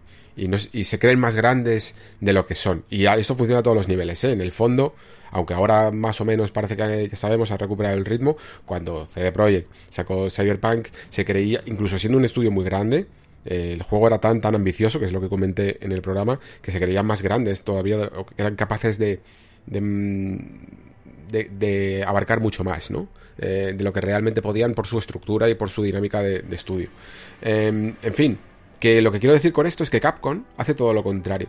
Capcom no se olvida de que son jugadores de toda la vida y que tienen muchos fans que son jugadores de toda la vida. Y aunque tienen sus em, juegos mm, franquicia y sus juegos grandes, Evidentemente, como siempre va a ser un Resident Evil o un Monster Hunter o aquellos juegos que, que siempre van a vender, a buscar a vender millones y millones de unidades, ¿no?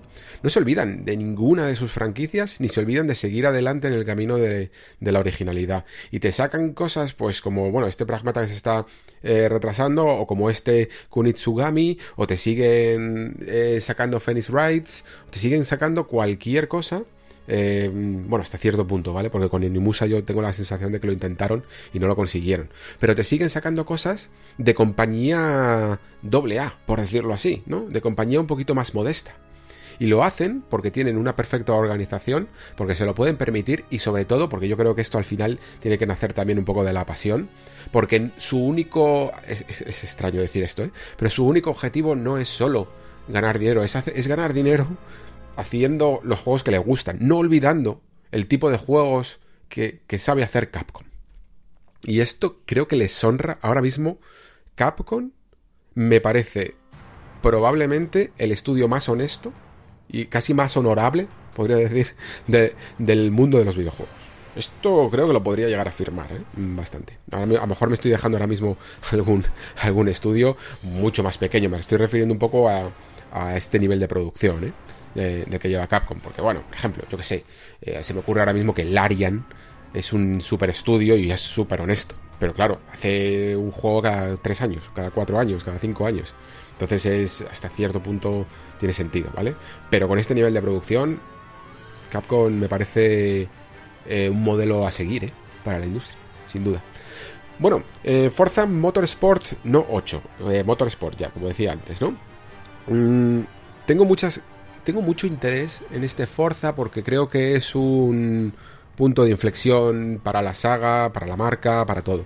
Primero porque ya no es esto es extraño, pero es que ya no es la niña bonita de la que viene a ser la marca Forza. O sea, ha llegado a ese curioso caso en el que pasa de vez en cuando, ¿eh? Persona es un ejemplo de ello, en el que el spin-off supera en, éxito a la rama principal, ¿no?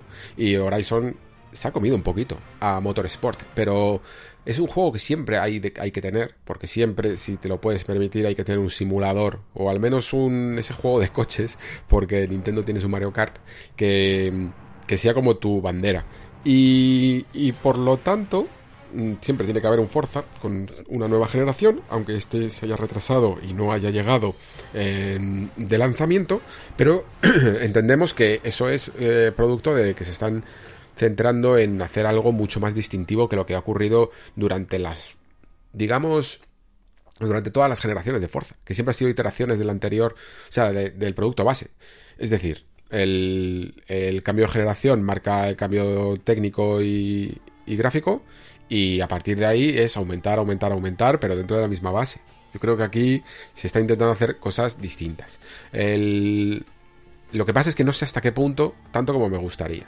El tema, de, por ejemplo, que he estado leyendo sobre la inteligencia artificial me parece muy interesante, sobre todo porque creo que cada vez nos quedaba más claro, incluso en los simuladores, que la inteligencia artificial de estos tipos de juegos estaba increíblemente retocada. Bueno, una inteligencia artificial, artificial siempre tiene que estar retocada, evidentemente, pero que al menos tiene que engañar al jugador y no darse cuenta de que hace pequeñas trampas, ¿no? En acelerones extraños, en curvas imposibles, de que las haya cogido desde ese punto, em, desde ese viraje y ese tipo de cosas, ¿no? Eh, una de las cosas que han confirmado es esa, que la inteligencia artificial va a jugar, digamos, con las mismas reglas que el jugador, y para bien y para, como para mal. Es decir, que, que si tú te puedes permitir algunos... Eh, alguno, sacar partido de tu habilidad y de sobre todo de ese control manual, ¿no?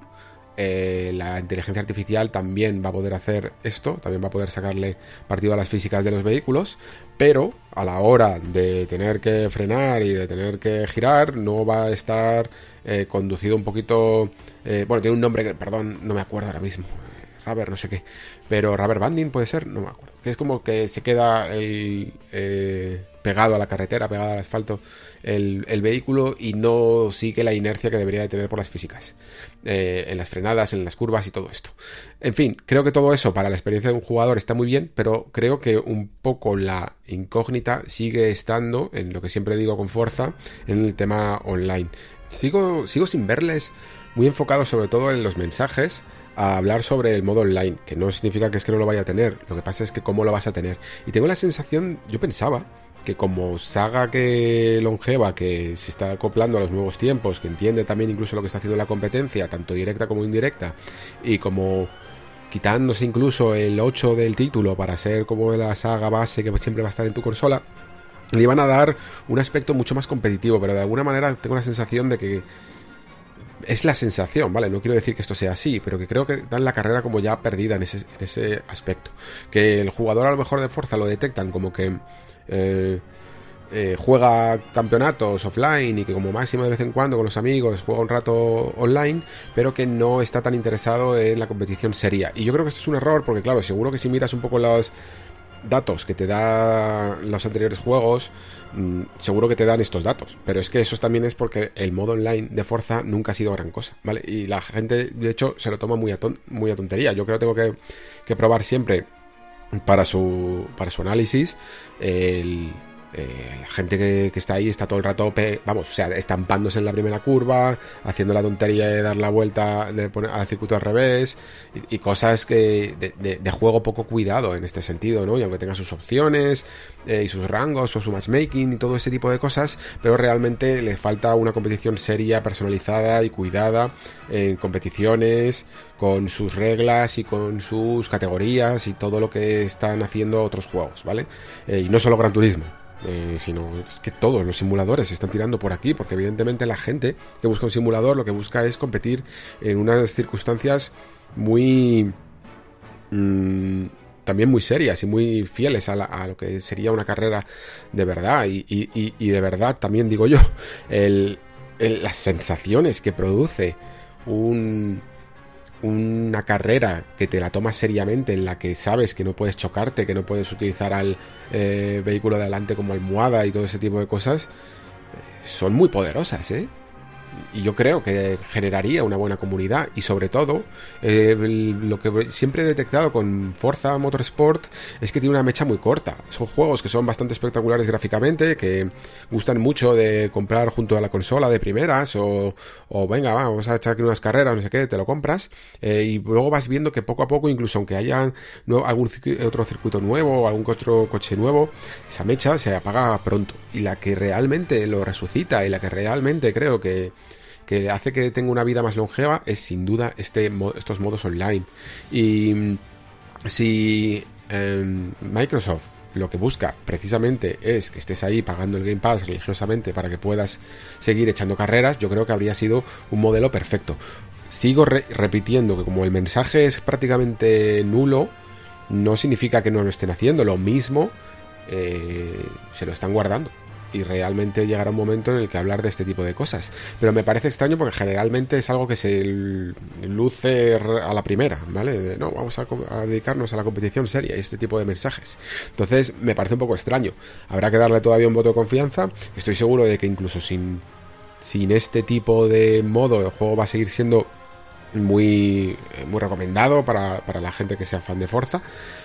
Pero para mí sería, no sé, rendirse antes de intentarlo. Yo creo que, que aquí es donde debería de haber, de haber mucho, mucho esfuerzo por parte de, de Tarten. Bueno, eh, vale, seguimos adelante. Seguimos con Cyberpunk 2077, eh, que ya sabéis que tiene este contenido, esta expansión llamada Phantom Liberty. Cómo cambian las cosas con Cyberpunk, ¿no? Cómo cambian las narrativas. Ya lo hablé en un Patreon sobre esto y sobre cómo eh, el juego es bueno o malo, como ya lo decía de Boss, ¿no? En Metal Gear Solid 3, dependiendo de los tiempos, las, la gente, los enemigos cambian, ¿no? y las narrativas cambian. Que sabía, era de Boss. Bueno, pues esto es lo que sucede un poquito con, con Cyberpunk. Y yo, como siempre, he defendido eh, siempre un poco de, de la vía media aristotélica de ni tanto ni tan calvo.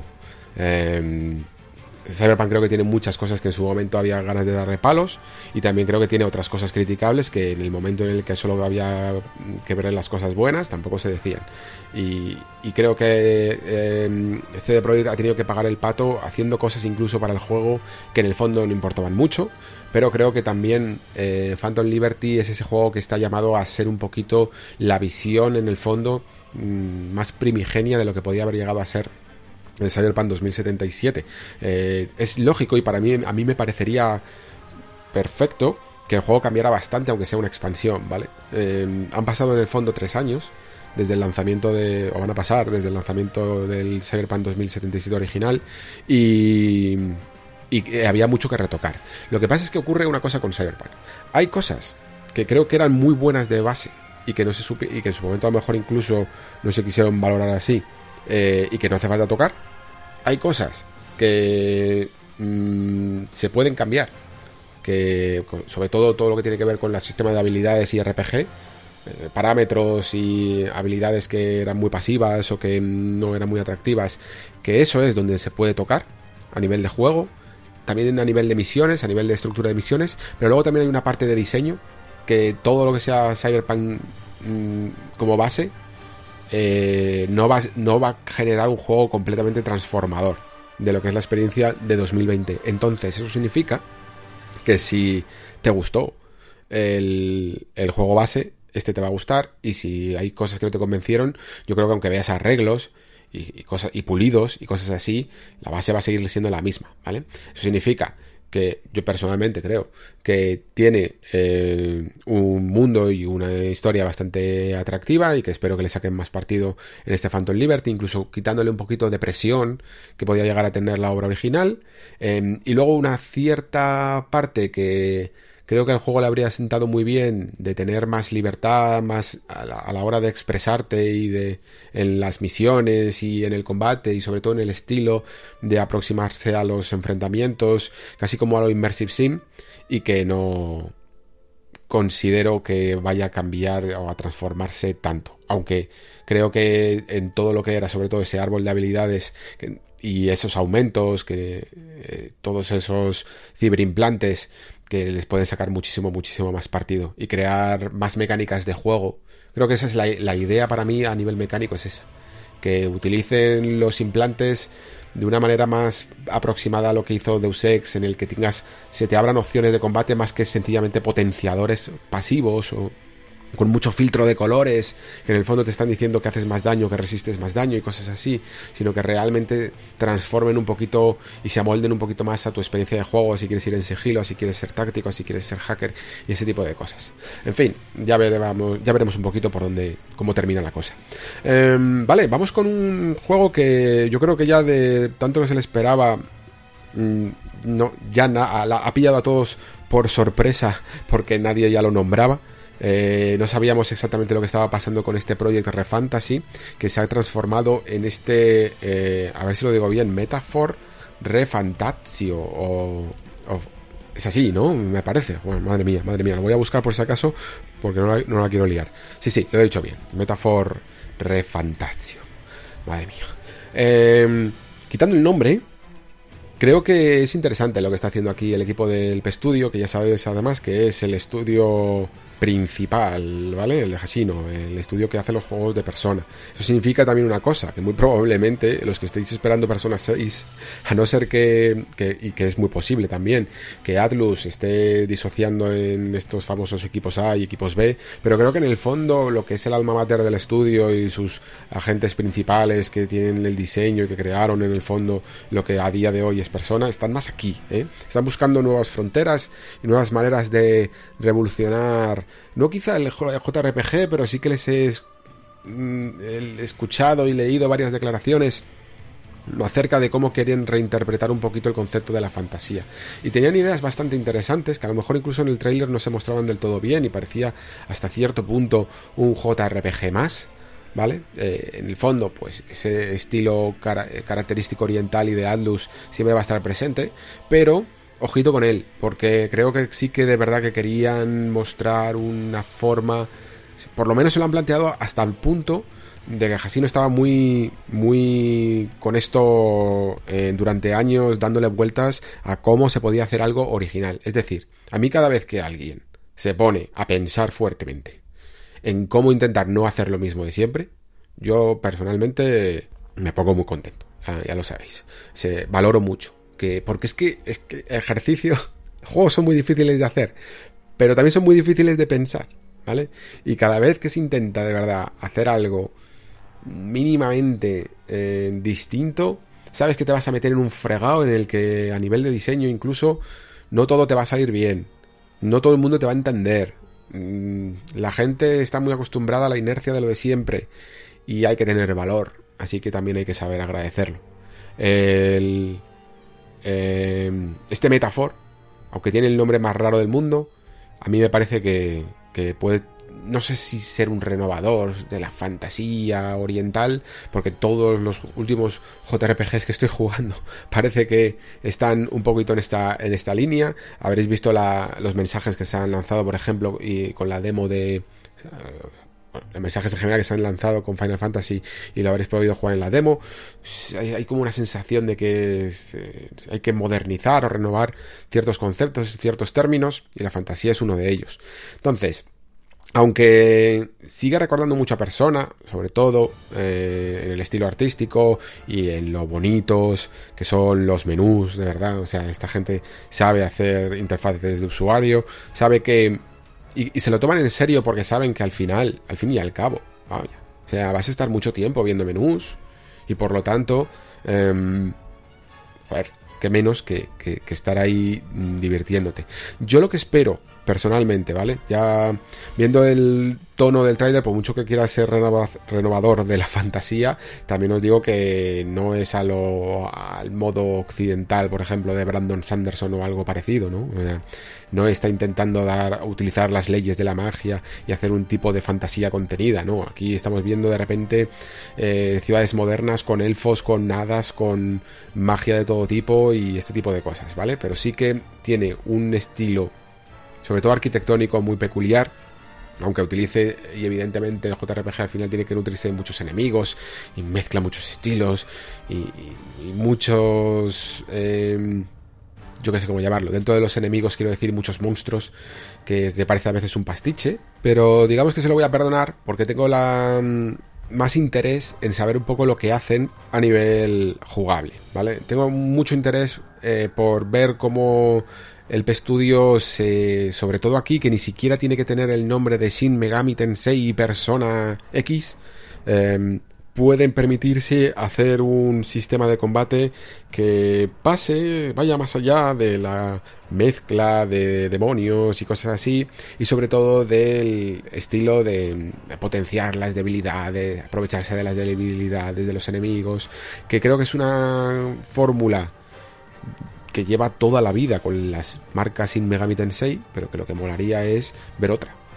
A mí lo que me gusta, por ejemplo, cuando haya un Final Fantasy, cuando hay un Final Fantasy, es que todos son distintos unos de otros. Te puede gustar más o te puede gustar menos. Pero si siempre hubieran seguido el estilo ATB, por ejemplo, me parece que era TV, espero no liarla, em, de los Final Fantasy clásicos hasta, vamos, hasta el 9, eh, yo diría, no, hubiéramos tenido, por ejemplo, el del 10, que, que a mí me encanta, y que no tienes eh, tiempo eh, para, para, recargar las habilidades y para pensar, sino que va por turnos directamente y por orden, que eso a mí es un sistema que me gusta mucho, ¿no? En fin, todo este tipo de cosas que tengo muchas ganas de ver cómo los hace como nos hace este metáforo. Vale, eh, pasamos a otro juego que mm, todavía tengo que ver más sobre él, que es este Clockwork Revolution.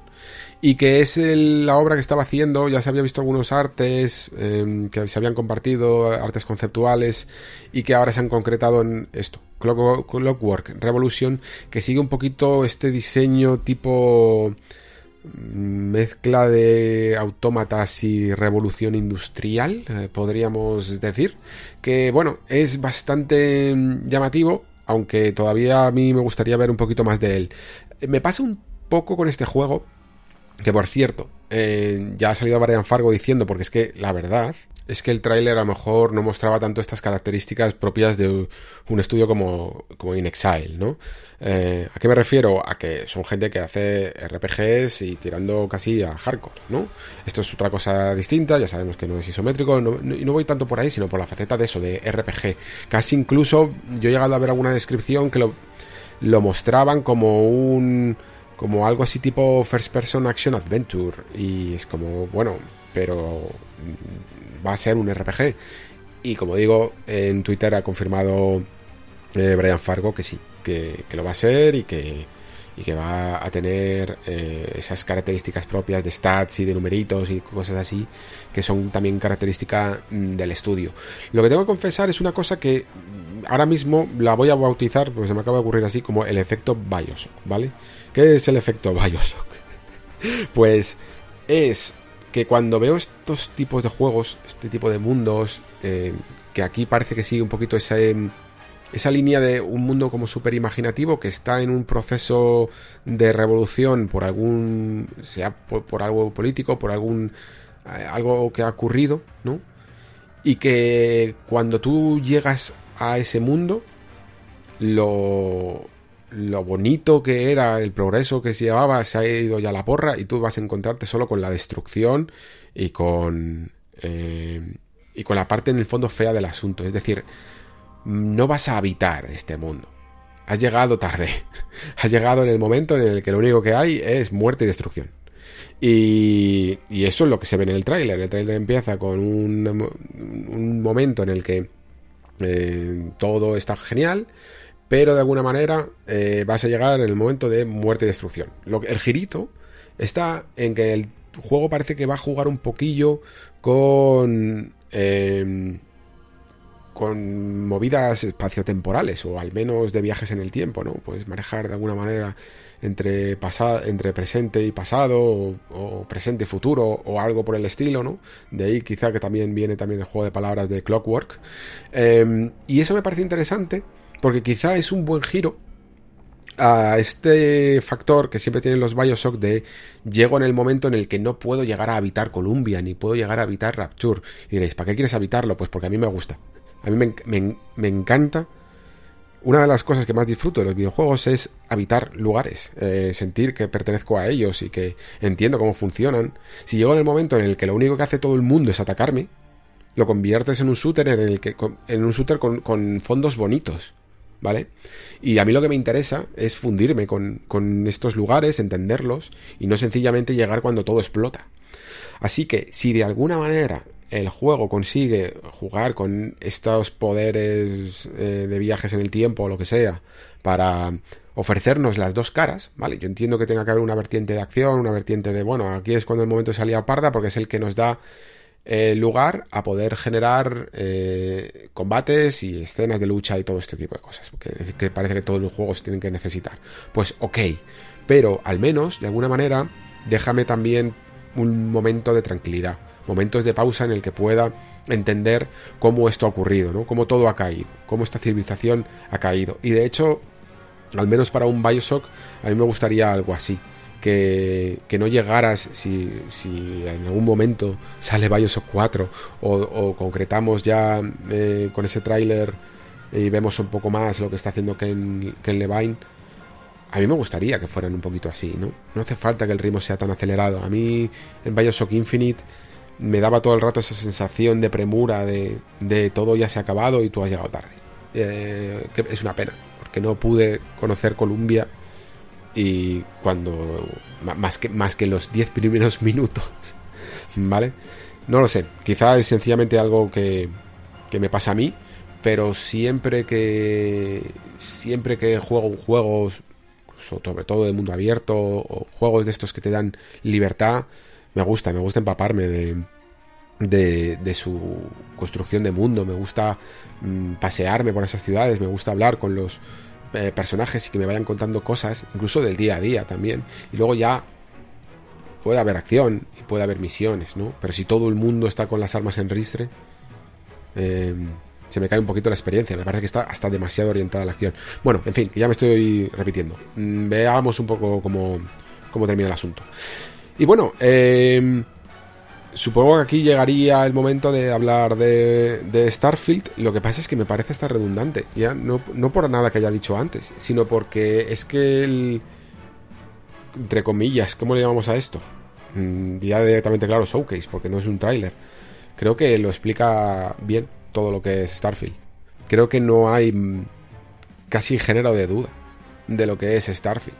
O sea, como máximo la duda que me puede llegar a, a suscitar eh, o a preocupar es si el hecho de ser tan absurdamente grande mm, puede llegar a generar un ritmo tan, tan, tan lento que tengas la sensación de que en ciertas sesiones de juego no estás haciendo nada, ¿no? Y somos todos personas muy cansadas que llegamos de trabajar y que queremos sentarnos un rato en el, eh, en el ordenador o en la consola y, queremos vivir algo también emocionante. Y aunque, de nuevo, somos todos mayores y estamos, somos lo suficientemente maduros como para no pedirle un juego que sea estúpidamente rápido eh, y que nos dé una diversión a los dos minutos de empezar a jugar, podemos ser capaces de, de tener una experiencia un poquito más tranquila, pero lo de Starfield es que llega un punto en el que es todo tan grande que tengo la sensación de que entre que viajo de un lado a otro y me pongo a, a cosechar minerales y cosas así, cambio mi nave y le pongo un módulo y todo esto, no he hecho nada y ha pasado una hora y pico. Mm, es tan... Eh, a ese nivel de absurdamente grande, me refiero. Lo veremos. Eh, yo creo que mm, que la manera que, además es que encima, fijaos, no, no voy a decir que esto sea una ventaja, porque yo en el fondo siempre he, adorado el ritmo acelerado que me, en el que me metía el nexo para hablar de juegos, pero ahora que me lo puedo tomar todo un poquito con más tranquilidad, porque además es que encima creo que no voy a analizar yo Starfield porque me va a pillar en el permiso de paternidad, creo que este va a ser una especie de juego... Eh, eso de cabecera, ¿no? Ese tipo de juegos en los que van, vas a tener ahí instalados en la consola y me lo voy a tomar como con una tranquilidad eh, absoluta. En el fondo, al final siempre haces esto, ¿no? En un juego de, de Bethesda porque no hay manera de, de, agarrarlo a la vez, pero sí que quiero cada nueva iteración con, la, con un juego de Bethesda, siempre voy aprendiendo una cosa de mí mismo. Eh, recuerdo que, bueno, no sé si fue para Skyrim o para Fallout, eh, cuándo fue, en el que dije, se acabó coger todo lo que vea y todas las mierdas del suelo y registrar todos los cadáveres y todo este tipo de cosas, ¿no? Vamos a empezar a separar el grano de la paja y vamos a intentar disfrutar y exprimir mucho mejor el tiempo de juego. Y lo que voy a hacer aquí es algo parecido, eh, sumando toda esa experiencia acumulada de juegos de Bethesda, pero sumarle también el, venga, no voy a intentar abarcar demasiado. Una de las cosas que que creo que comenté también en algún especial de estos de no tengo tiempo, cosas así, es vamos a empezar a decirle que no a, a ciertas eh, personajes que me empiecen a, decir que si les ayudo en algo.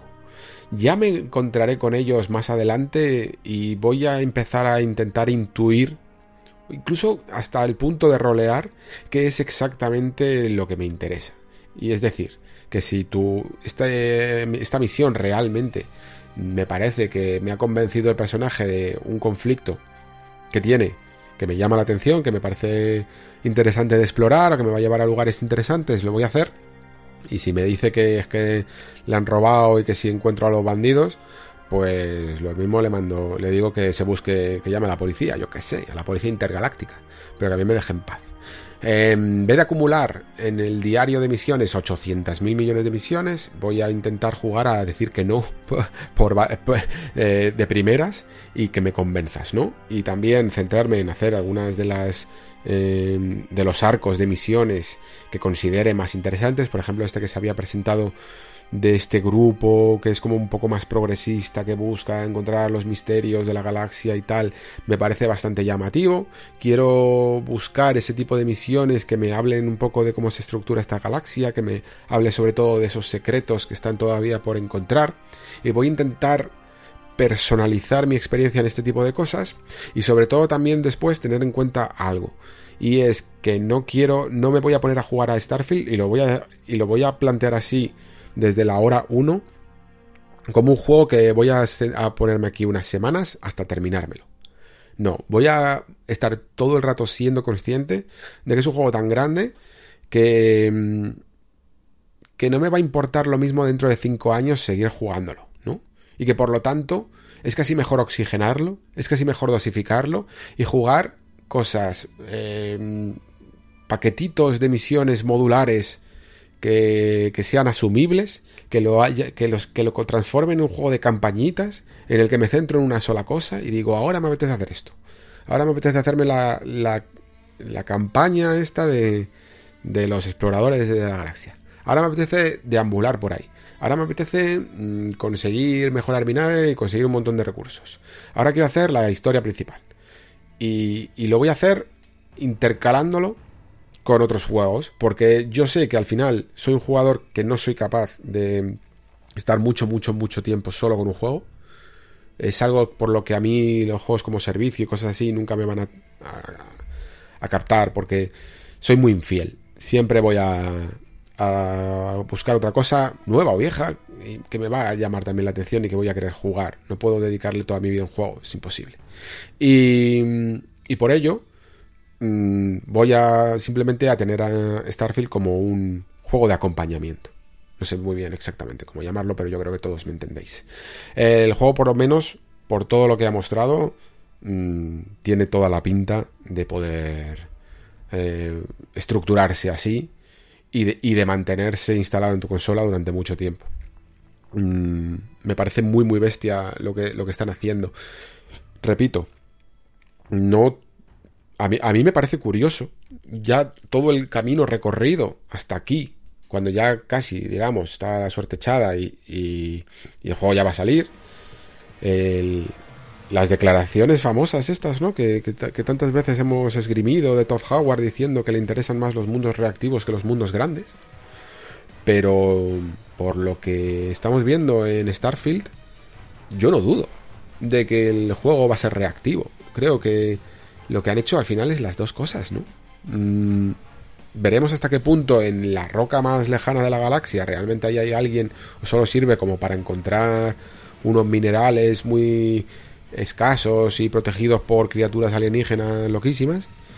Pero, pero en general tengo la sensación de que esa filosofía de no hacer mundos tan grandes no se aplica por lo menos al concepto de Starfield, porque precisamente si se han ido al espacio es para hacerlo a lo bestia. Creo que, que están intentando hacer las dos cosas. Eh, de nuevo, pues igual que cuando Bethesda, sobre todo en ese apogeo loco que vivió entre Oblivion y Skyrim, eh, se convirtió en esta compañía que parece que hace lo imposible, ¿no? Que, que crea mundos mega complejos y los rellena realmente de actividades. Aquí se han marcado el más difícil todavía, que es ese, ¿no? Vale, sí, creamos mundos no sé hasta qué punto complejos, porque algunos están hechos de manera procedimental, pero sí que se han tomado el tiempo para rellenarlos y, de manera artesanal. Entonces han, fusionado un poquito los dos estilos, ¿no? El, automático con la artesanía. Y, veremos un poco qué tal el, experimento. Yo digo que, que, que estoy convencido al 95%. podríamos decir, ¿vale? Eh, hay algunas dudas que me gustaría despejar, sobre todo hasta qué punto, cuando te vayas alejando de los lugares más eh, llamativos, más complejos, como estas ciudades tipo New Atlantis y cosas así, el juego se va a convertir en un en una pasarela de fondos de pantalla con un montón de minerales que eh, con los que lanzar el, el arma este con el rayito para cosecharlos, ¿no? Y, y hacer un montón de mecánicas de crafteo eh, y cosas así que pueden llegar a ser un poquito más secundarias. De nuevo, el juego es tan grande que puedes pasar absolutamente de todo ello. Y, vale, quizá a lo mejor no tienes la nave más compleja del mundo, pero sabemos todos que los juegos de Bethesda se autoequilibran de maneras bastante correctas, al menos para que cada jugador tenga la experiencia que él quiera. Es decir, eh, estos tipos de autonivelado en muchos juegos a mí, por ejemplo, no me funcionan, pero en el caso de un juego tan grande como, como los de Bethesda, lo entiendo perfectamente porque me permiten, o sea, no me obligan a minear, por ejemplo, a pasar por ciertos filtros o ciertos niveles, o dedicarle cierto tiempo a tareas que no me interesan. Mm, y, y, me puedo hacer la misión más épica del universo con nivel 3. ¿vale? Y eso creo que, que en el caso de un juego así es un punto bastante positivo. Bueno, en fin, que yo creo que estamos todos bastante contentos con el enseñado porque también así se enseña un juego. creo que, que estamos ahora en esta etapa incluso del podcast en el que voy a, me estoy mezclando ya Xbox con lo siguiente que va a ser Ubisoft. Sí dejar claro que a mí personalmente lo que más los, los eh, las presentaciones que más disfruto son las de un juego interesante, estimulante, que a la vez le dedican mucho tiempo de juego puro, ¿vale? No un señor hablando.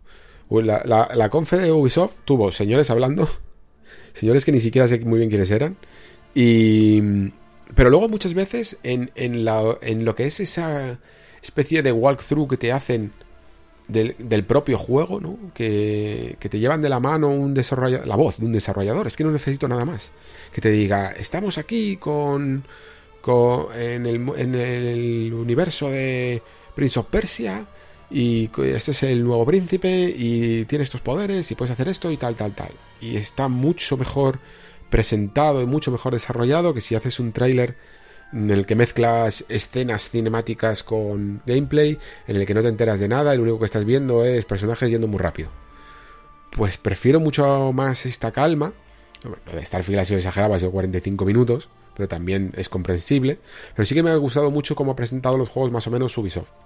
Eh, ya os digo, todo lo que había alrededor un poco como raya, pero tanto Avatar, que tampoco tengo mucho o nada que decir de él, eh, como Prince of Persia, como sobre todo este Star Wars y también Assassin's Creed Mirage, me parece que todos han tenido su vídeo de 6-7 minutos que te dejan perfectamente claro cómo es el juego.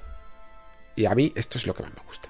Nada de ni siquiera, o sea, igual que en esa categoría que hablaba antes de, de trailers CGs, eh, trailers eh, motor in game y tal, o luego gameplays, dentro del gameplay también haría esta categoría, ¿no? Gameplay seguido en vez de gameplay recortado con una edición molona y rápida para que parezca que esto es la hostia. No, déjame ver el juego tal cual es capturado. Yo quiero gameplay continuado, que es la verdadera manera en la que un vídeo no te puede engañar. Ahí no hay trampa ni cartón. Casi nunca, vaya. Algunas veces se modifican un poquito algunas demos ¿eh? y algunos planos, pero en general ahí es donde mejor ves el espíritu de un juego. Em, en este caso, yo, de momento, bueno, es que no soy. No, soy muy, muy imparcial. Pero voy a romper una lanza a favor de Prince of Persia, porque primero no me esperaba que al final tuviéramos un Prince of Persia tan pronto, relativamente pronto, porque yo creía que solo estaban haciendo ese remake de las arenas del tiempo, que al final iba a coger Montreal, y que hasta entonces no iban a rescatar la franquicia. Entonces, tener una aproximación encima de 2D, que, que a mí me gusta mucho que, que exista, me gusta mucho que exista porque todos los juegos grandes, todos, todos, todos tienen una presión. Pero cuando haces una producción un poquito más pequeña, como esta que se puede permitir Montpellier, con eh, casi más eh, cercano a lo que era el of Persia original o a lo que puede llegar a ser a día de hoy un Metroidvania en dos dimensiones, mm, te puedes permitir hacer más experimentos y ser un poquito más fresco. Y te lo puedes permitir tanto en lo visual como en lo mecánico. En lo visual ha habido mucha crítica, pues, porque siempre hay críticas a todo lo que mínimamente, mínimamente pueda llegar a cambiar un diseño. Y todo el mundo tiene la imagen del príncipe tal y como era en los juegos eh, desde PlayStation 2, ¿no? Pero, a ver, eh, igual que, por ejemplo, lo, explicaba bastante bien el propio creador de Prince of Persia, ¿vale? Jordan Mechner, poniendo una imagen de todos los príncipes que ha habido y ha habido mucho cambio. Ahí desde el típico príncipe que parecía Luke Skywalker em, a los de PlayStation 2, que era como una versión un poquito más, pues, no sé cómo llamarlo, eh, persificada o arabizada, no sé, de, del, de esto del príncipe. Eh, luego también tenemos las versiones en las que era directamente un americano, eh, o, o, Jake Gyllenhaal directamente en la película, ¿no? Un americano con pintas, y ahí no nos quejamos. Y, pero aquí, cuando tiene un poco de rastas, ¿no? ya sí, ya no es exactamente el príncipe de Persia. Bueno, ¿qué más está? Eh, da igual. Si es que el concepto de que el príncipe ni siquiera tenga nombre mm, viene de eso, ¿no? Viene de que en el fondo es como una fábula, es, es una leyenda que puede tener mil, mil, mil aspectos, ¿no? Como, como te los imaginarías en un cuento. Entonces, ese cuento se adapta muchas veces al momento en el que se cuenta.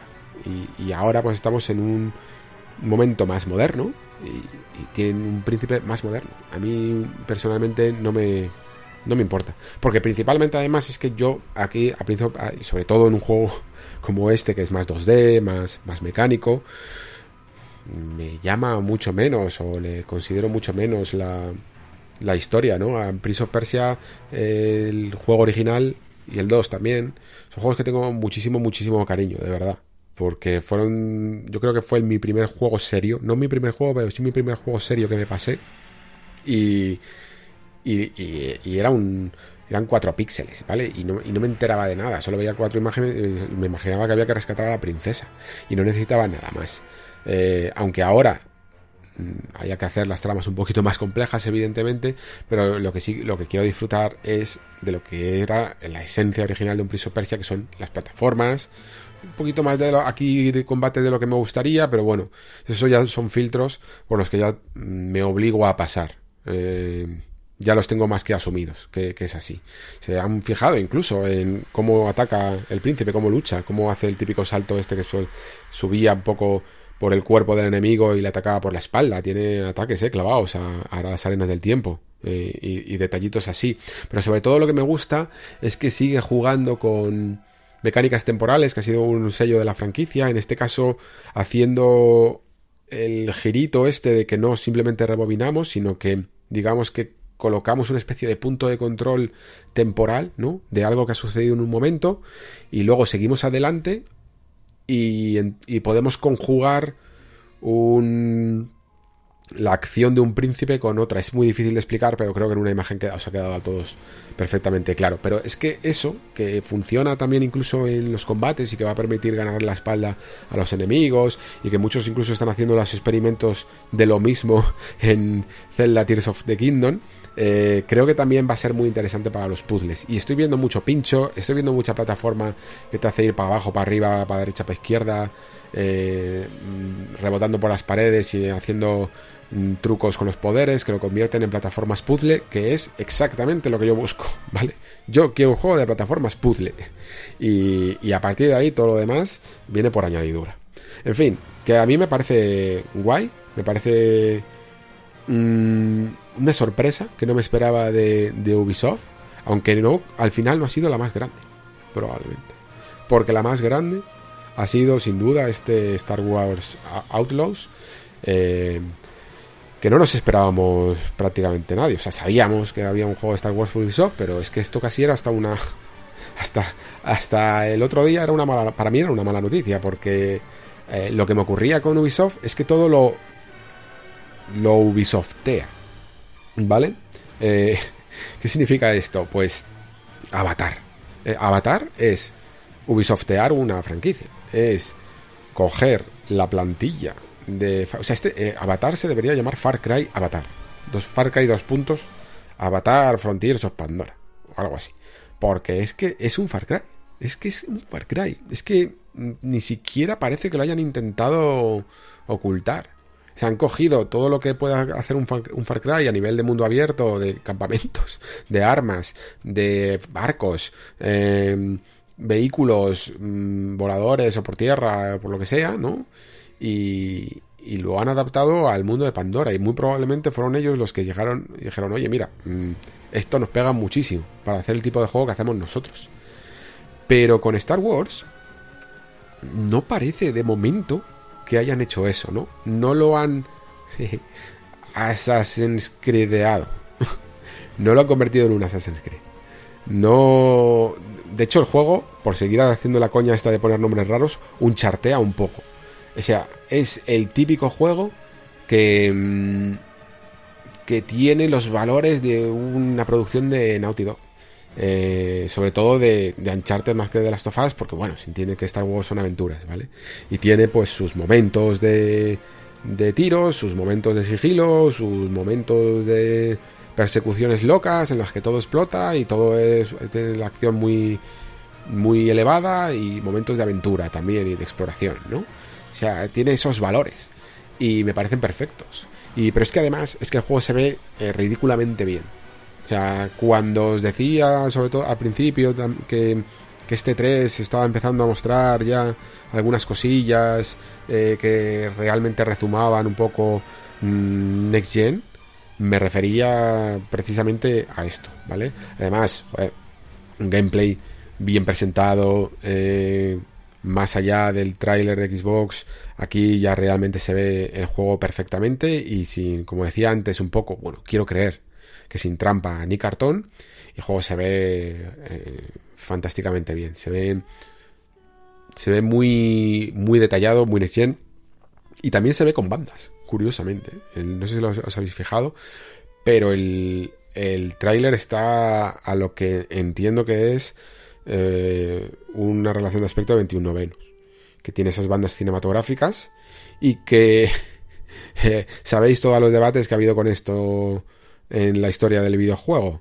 desarrolladores defendiendo que esto es una cuestión de hacerlo de un tono muy cinematográfico, pero la realidad también suele ser que ya te ahorras píxeles en pantalla que tienes que renderizar, por decirlo así, ¿no? Y, y no hay mal que por bien no venga. En fin, ciertamente evidentemente que las bandas dan siempre un, aspecto cinematográfico, pero nunca del todo creo que sea la única razón al, respecto. Eh, sobre todo cuando los juegos, gracias a ellos, se suelen ver como se suelen ver de bien, ¿no? Y sobre todo luego cuando ya tenemos incluso eh, la consecuencia de que estos juegos que han defendido el aspecto cinematográfico, como en su momento Resident Evil 4, también incluso, ¿cuál fue? The Evil Within, eh, fijaos, mismo autor, pero en el fondo todos han tenido después una versión sin bandas cuando se lo han podido permitir.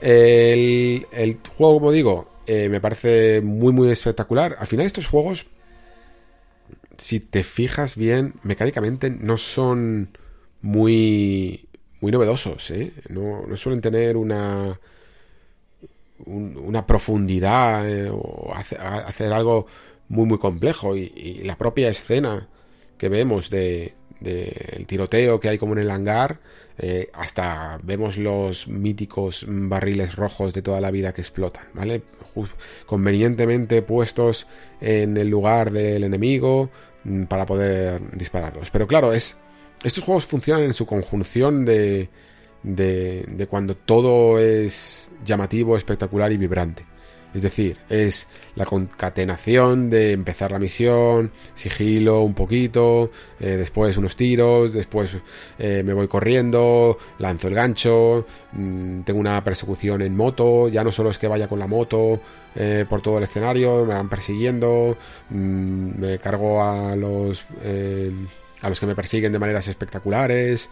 Eh, esto se fusiona con la llegada al puerto. Vemos aquí una cinemática, un poquito de historia, ¿veis? Es ese ritmo, que es todo el rato ritmo, ritmo, ritmo, ritmo, ritmo, estímulo, estímulo, estímulo, que suele tener la marca Uncharted. Y, esto era lo que era bueno, lo, que hacía bien los Uncharted. Los Uncharted es lo que digo, que si coges estos factores, solo uno, y lo analizas, nunca son del todo muy profundos, ¿no? Eh, yo me acuerdo, por ejemplo, incluso en Uncharted 4, que es mi favorito, eh, algunos momentos en los que, bueno, mm, es que, es que eran terriblemente simples. Eh, seguir a tu hermano por el colegio, por los tejados, para terminar buscando unos, un librito entre, en un montón de habitaciones muy bien hechas.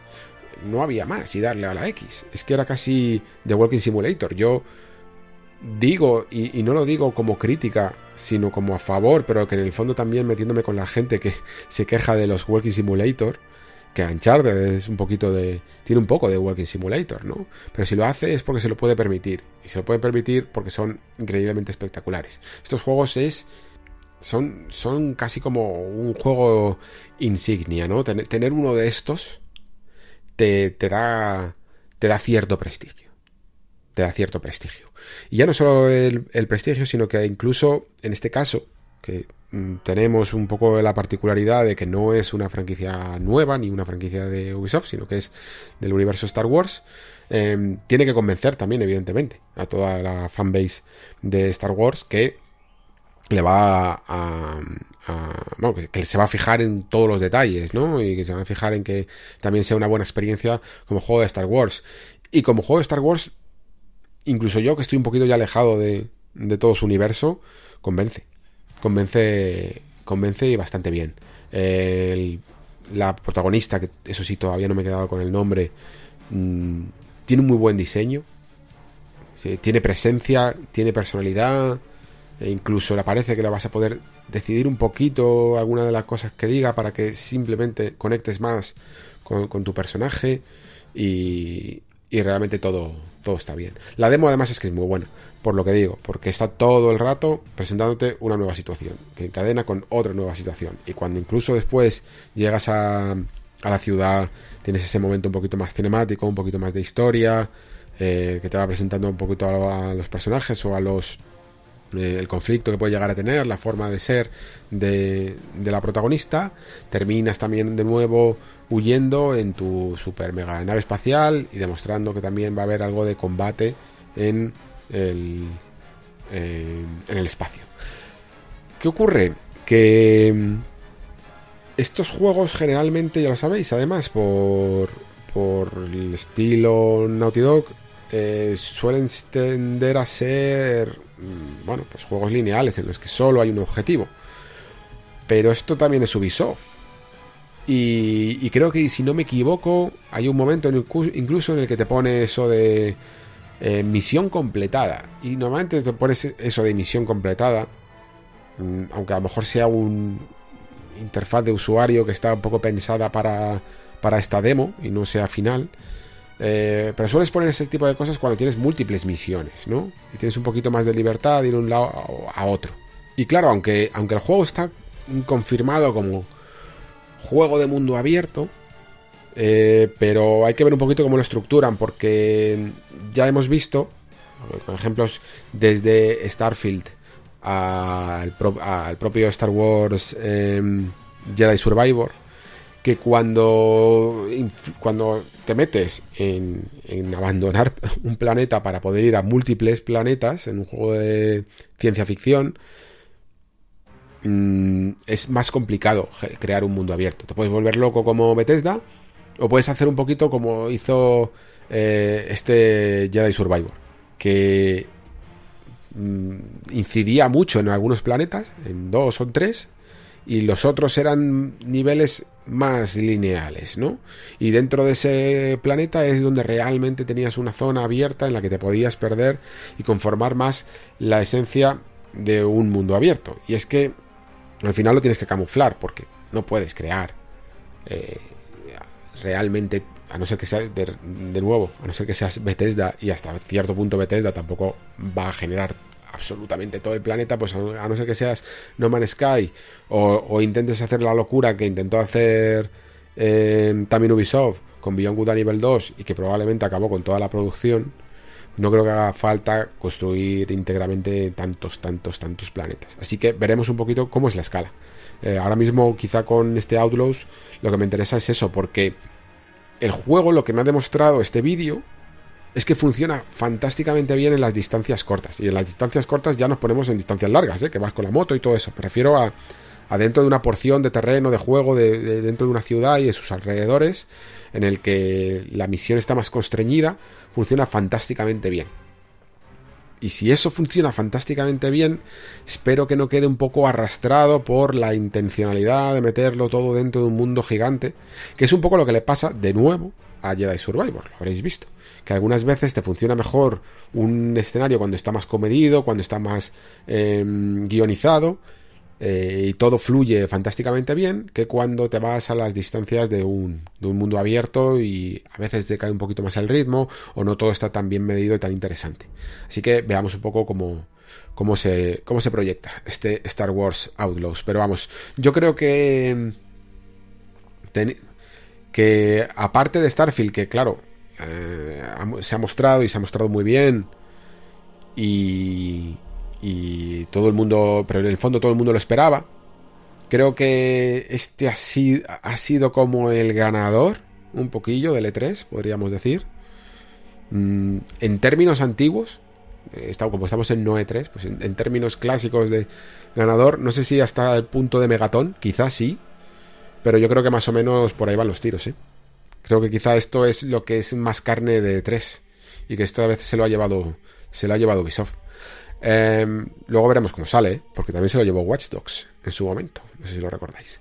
Bueno, el, último que tenía, y tampoco me voy a centrar mucho en él, porque creo que todo que queda bastante claro lo que es, es Assassin's Creed Mirage. Assassin's Creed Mirage es como si los últimos años de Ubisoft y de Assassin's Creed no hubieran existido y todo se hubiera continuado desde Unity. Hasta el punto de que a veces tengo la sensación de que este juego está directamente construido sobre Unity eh, y en un momento en el que las máquinas se, lo pueden, se pueden permitir mover Unity, porque yo no sé cómo en 2014 movían eso una Xbox One. Y lo movía tan bien, ¿eh? Ojo. Tan bien en el sentido de que sí, muchos bugs, muchos problemas en su momento. Pero ojo que el juego se veía verdaderamente alucinante para el... Creo que en su momento ni siquiera fuimos capaces de valorarlo a nivel técnico, ¿eh? tanto como la locura que era. Este juego sigue el factor de Assassin's Creed de mundo abierto, pero centrado en una ciudad en vez de en un mundo.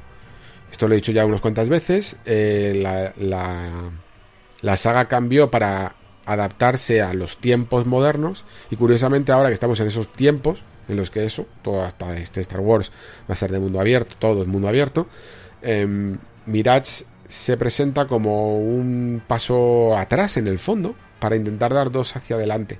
Quizá porque sabe que su público está algo fragmentado, quizá porque sabe que tiene otros juegos muy grandes y quizá porque sabe también que mucha gente estaba empezando a atiborrarse demasiado de Assassin's Creed hasta el punto de no terminar de disfrutarlo del todo. Yo incluso con los algunos eh, de los más de los que más le he dado como Odyssey y tal, se me llegaba a hacer bola la cantidad de horas que eran. Eh, y por ejemplo, eso se me hizo muy cuesta arriba con Valhalla. Valhalla tenía ya tanto contenido, con tantas expansiones, que se me estaba haciendo cada vez más cuesta arriba y me hacía que cada vez lo viera con más pereza, ¿no? Sobre todo teniendo en cuenta que la fórmula tampoco es que evolucionara mucho de una franquicia, de una saga a otra. Perdón, de una entrega a otra. Y, y Mirage tampoco va a hacer lo mismo. Así que, teniendo en cuenta esta perspectiva, ¿por qué no eh, echar ya directamente el freno de mano y, quedarse con lo que era antes Assassin's Creed, un juego de ciudad. Y eso mola. A mí por lo menos me atrae un poquito más porque me parece más abarcable.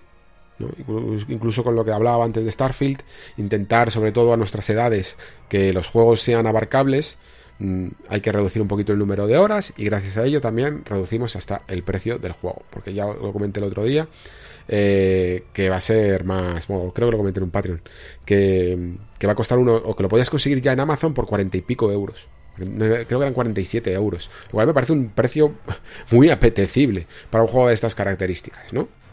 Que también ya dice de serie que va a durarte 15 horas. y eso me hace querer gastarme más el dinero todavía, básicamente. En fin, Que quitando esto, lo único que evidentemente entonces se le tiene que pedir a un Assassin's Creed que sea como los de antes es que vale, la estructura, el diseño puede llegar a ser los de antes, pero seguimos estando en 2023 y por lo tanto hay cosas que tienes que cambiar y hay cosas que tienes que rediseñar. Sobre todo el combate más o menos se ha visto un poquito. Mm, no puede ser el combate completamente reactivo que había antes. Tiene que ser un combate que sea un poquito más eh, estimulante. Es que antes era esperar al ataque y hacer el contraataque y ya está, ¿no? Y quedarte ahí en medio de cinco enemigos que estaban ahí esperando el turno para atacar. Aquí tiene que ser tampoco lo que fue en Odyssey. Yo espero que inventen otro sistema de combate, pero también se ha visto que incluso tiran de ideas antiguas de otras sagas, como por ejemplo ese poder que hemos visto de Splinter Cell, que si no me equivoco mmm, salió por primera vez en... ¿Fue Conviction? No, no estoy eh, completamente seguro, pero esto de marcar a los personajes para después generar una ejecución automática eh, fue una idea de, de Splinter Cell que, que creo que llevó hasta, hasta su última entrega en Blacklist, me parece. Y a partir de ahí ya nadie más la utilizó. Eh, ¿Por qué? Porque mm, es un poquito automática, ¿vale? Es espectacular y en algún momento te puede salvar la vida, aunque bueno, a la hora de planificar el sigilo de primeras me parece muy chetada. Deja también entrever que de alguna manera cada vez es un poquito más mágico el universo de Assassin's Creed, a ver cómo justifican un poco estos teletransportes que parece el rondador nocturno, en nuestro protagonista, pero bueno. Y más allá de eso, es que realmente no hay mucha novedad, ¿vale? O sea, es Assassin's Creed. Se nota mucho en el vídeo que es eh, lo de siempre. Y la cuestión es que si tú quieres lo de siempre, pero un poquito más concentrado, que en el fondo es lo que también estábamos pidiendo, pues a ver qué tal. Eh, a ver qué tal sale. No sé si Ubisoft se lo está planteando como una entrega menor en el sentido de que eh, vamos a salir al paso por seguir sacando algo porque porque hay que tener en cuenta que muchas de estas franquicias necesitan seguir rodando porque si no es como, como los coches o como algunos aparatos electrónicos que si los dejas de usar dejan de funcionar pues esto es un poco Assassin's Creed si lo dejas demasiado tiempo sin sacar un, juego nuevo, se apaga la llama. Y tengo la sensación de que esto es una especie de entremés a ver la nueva fórmula de Assassin's Creed real em, que ya se ha ido intuyendo ¿no? en los planes de Ubisoft para, para esta generación y para la siguiente, en el fondo también. Eh, porque no creo que la intención de Ubisoft sea, en el fondo, eh, continuar con estos juegos más pequeñitos, de 45 euros y, de 15 horas, ¿vale? Por lo que he explicado antes del capitalismo y de cómo te hace ser cada vez más grande y, querer poner tu juego no a 40 sino a 80 euros. Vaya. Mm, no quiero que quieran esto para el futuro de Assassin's Creed. Es como una. Es una manera de mantener la hoguera encendida, para mí. Y ya de paso seguro que la gente lo, disfruta mucho por eso, porque hay mucha gente que quiere que Assassin's Creed sea un poquito como antes. Vale, y ya sobrepasando las dos horas, termino con Dragon's Dogma 2, que aunque ya lo habíamos visto un poquito en el PlayStation Showcase, se presentó también un poquito más en, eh, en este evento de Capcom. De Dragon's Dogma 2, solo decir que evidentemente me gusta mucho, ya lo sabéis, que esto es algo que, que voy de manera un poco a ciegas también, pero eh, observándolo, mostrado, eh, sigo creyendo que se parece bastante en el fondo a lo que fue eh, Dragon's Dogma 1. es una secuela que parece casi muy directa, pero también porque es que Dragon's Dogma 1 no sé si atribuirle la etiqueta esa de juego adelantado a su tiempo, pero creo que hacía cosas muy interesantes para estar en 2012 y muy atrevidas y, muy de lo que fue después estos mundos abiertos y tal, complejos. Em, hacía cosas llamativas y otras cosas un poquito más de manera torpe porque hacía demasiadas cosas. Quería hacer muchas, muchas cosas. Y la gran baza para mí de Dragon's Dogma es mezclar un mundo original de rol con un combate propio casi de un hacker slash con profundidad. Y esto eh, lo va a seguir cumpliendo en Dragon's Dogma 2. Ya se ha confirmado además que los peones van a seguir y ya no son los que sigan, sino que van a tener pues un poquito una inteligencia artificial un poquito más evolucionada, pero siguiendo siendo inteligencia artificial, lo cual yo valoro mucho porque yo este juego lo quiero jugar solo directamente, no quiero que se convierta en una experiencia online ni nada por el estilo. Eh, quizás el hecho de que incluso tu personaje principal puedes tenerlo con el mismo pelo, las mismas pintas del personaje estándar de Dragon's Dogma 1, es que es lo que me hace también a veces que, que parezca casi una continuación directa o un remake o algo por el estilo. Pero luego cuando te vas metiendo en detalle, es cuando vas viendo lo bien que se ajustan a los monstruos, que no debe ser nada fácil que un personaje gigante eh, te puedas agarrar de esas maneras. Eh, que no es como Sao de Colossus, quiero decir, que no son tan, tan, tan, tan grandes, sino que mueven las piernas y tus personajes se agarran a ellas y, y, tienen que mantener un poquito las inercias y las físicas.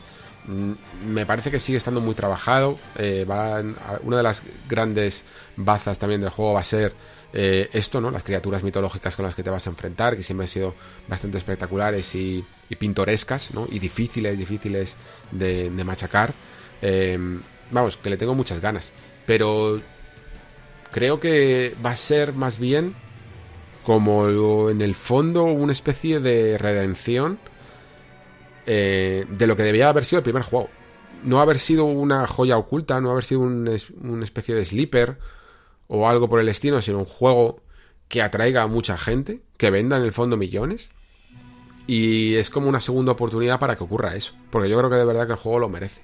Veamos si es capaz de mejorar un poquito en términos de narrativas y de, y de diseño de misiones secundarias y cosas así, o misiones en general, porque sí que es verdad que a nivel de estructura está un poquito raquítico y algunas veces incluso mezclaba mm, detalles de brillantez en lo narrativo con, cosas eh, terriblemente ridículas. Mm, pero de nuevo, yo esto me lo vaya a fumar, pero fantásticamente bien, ¿eh? os, lo digo.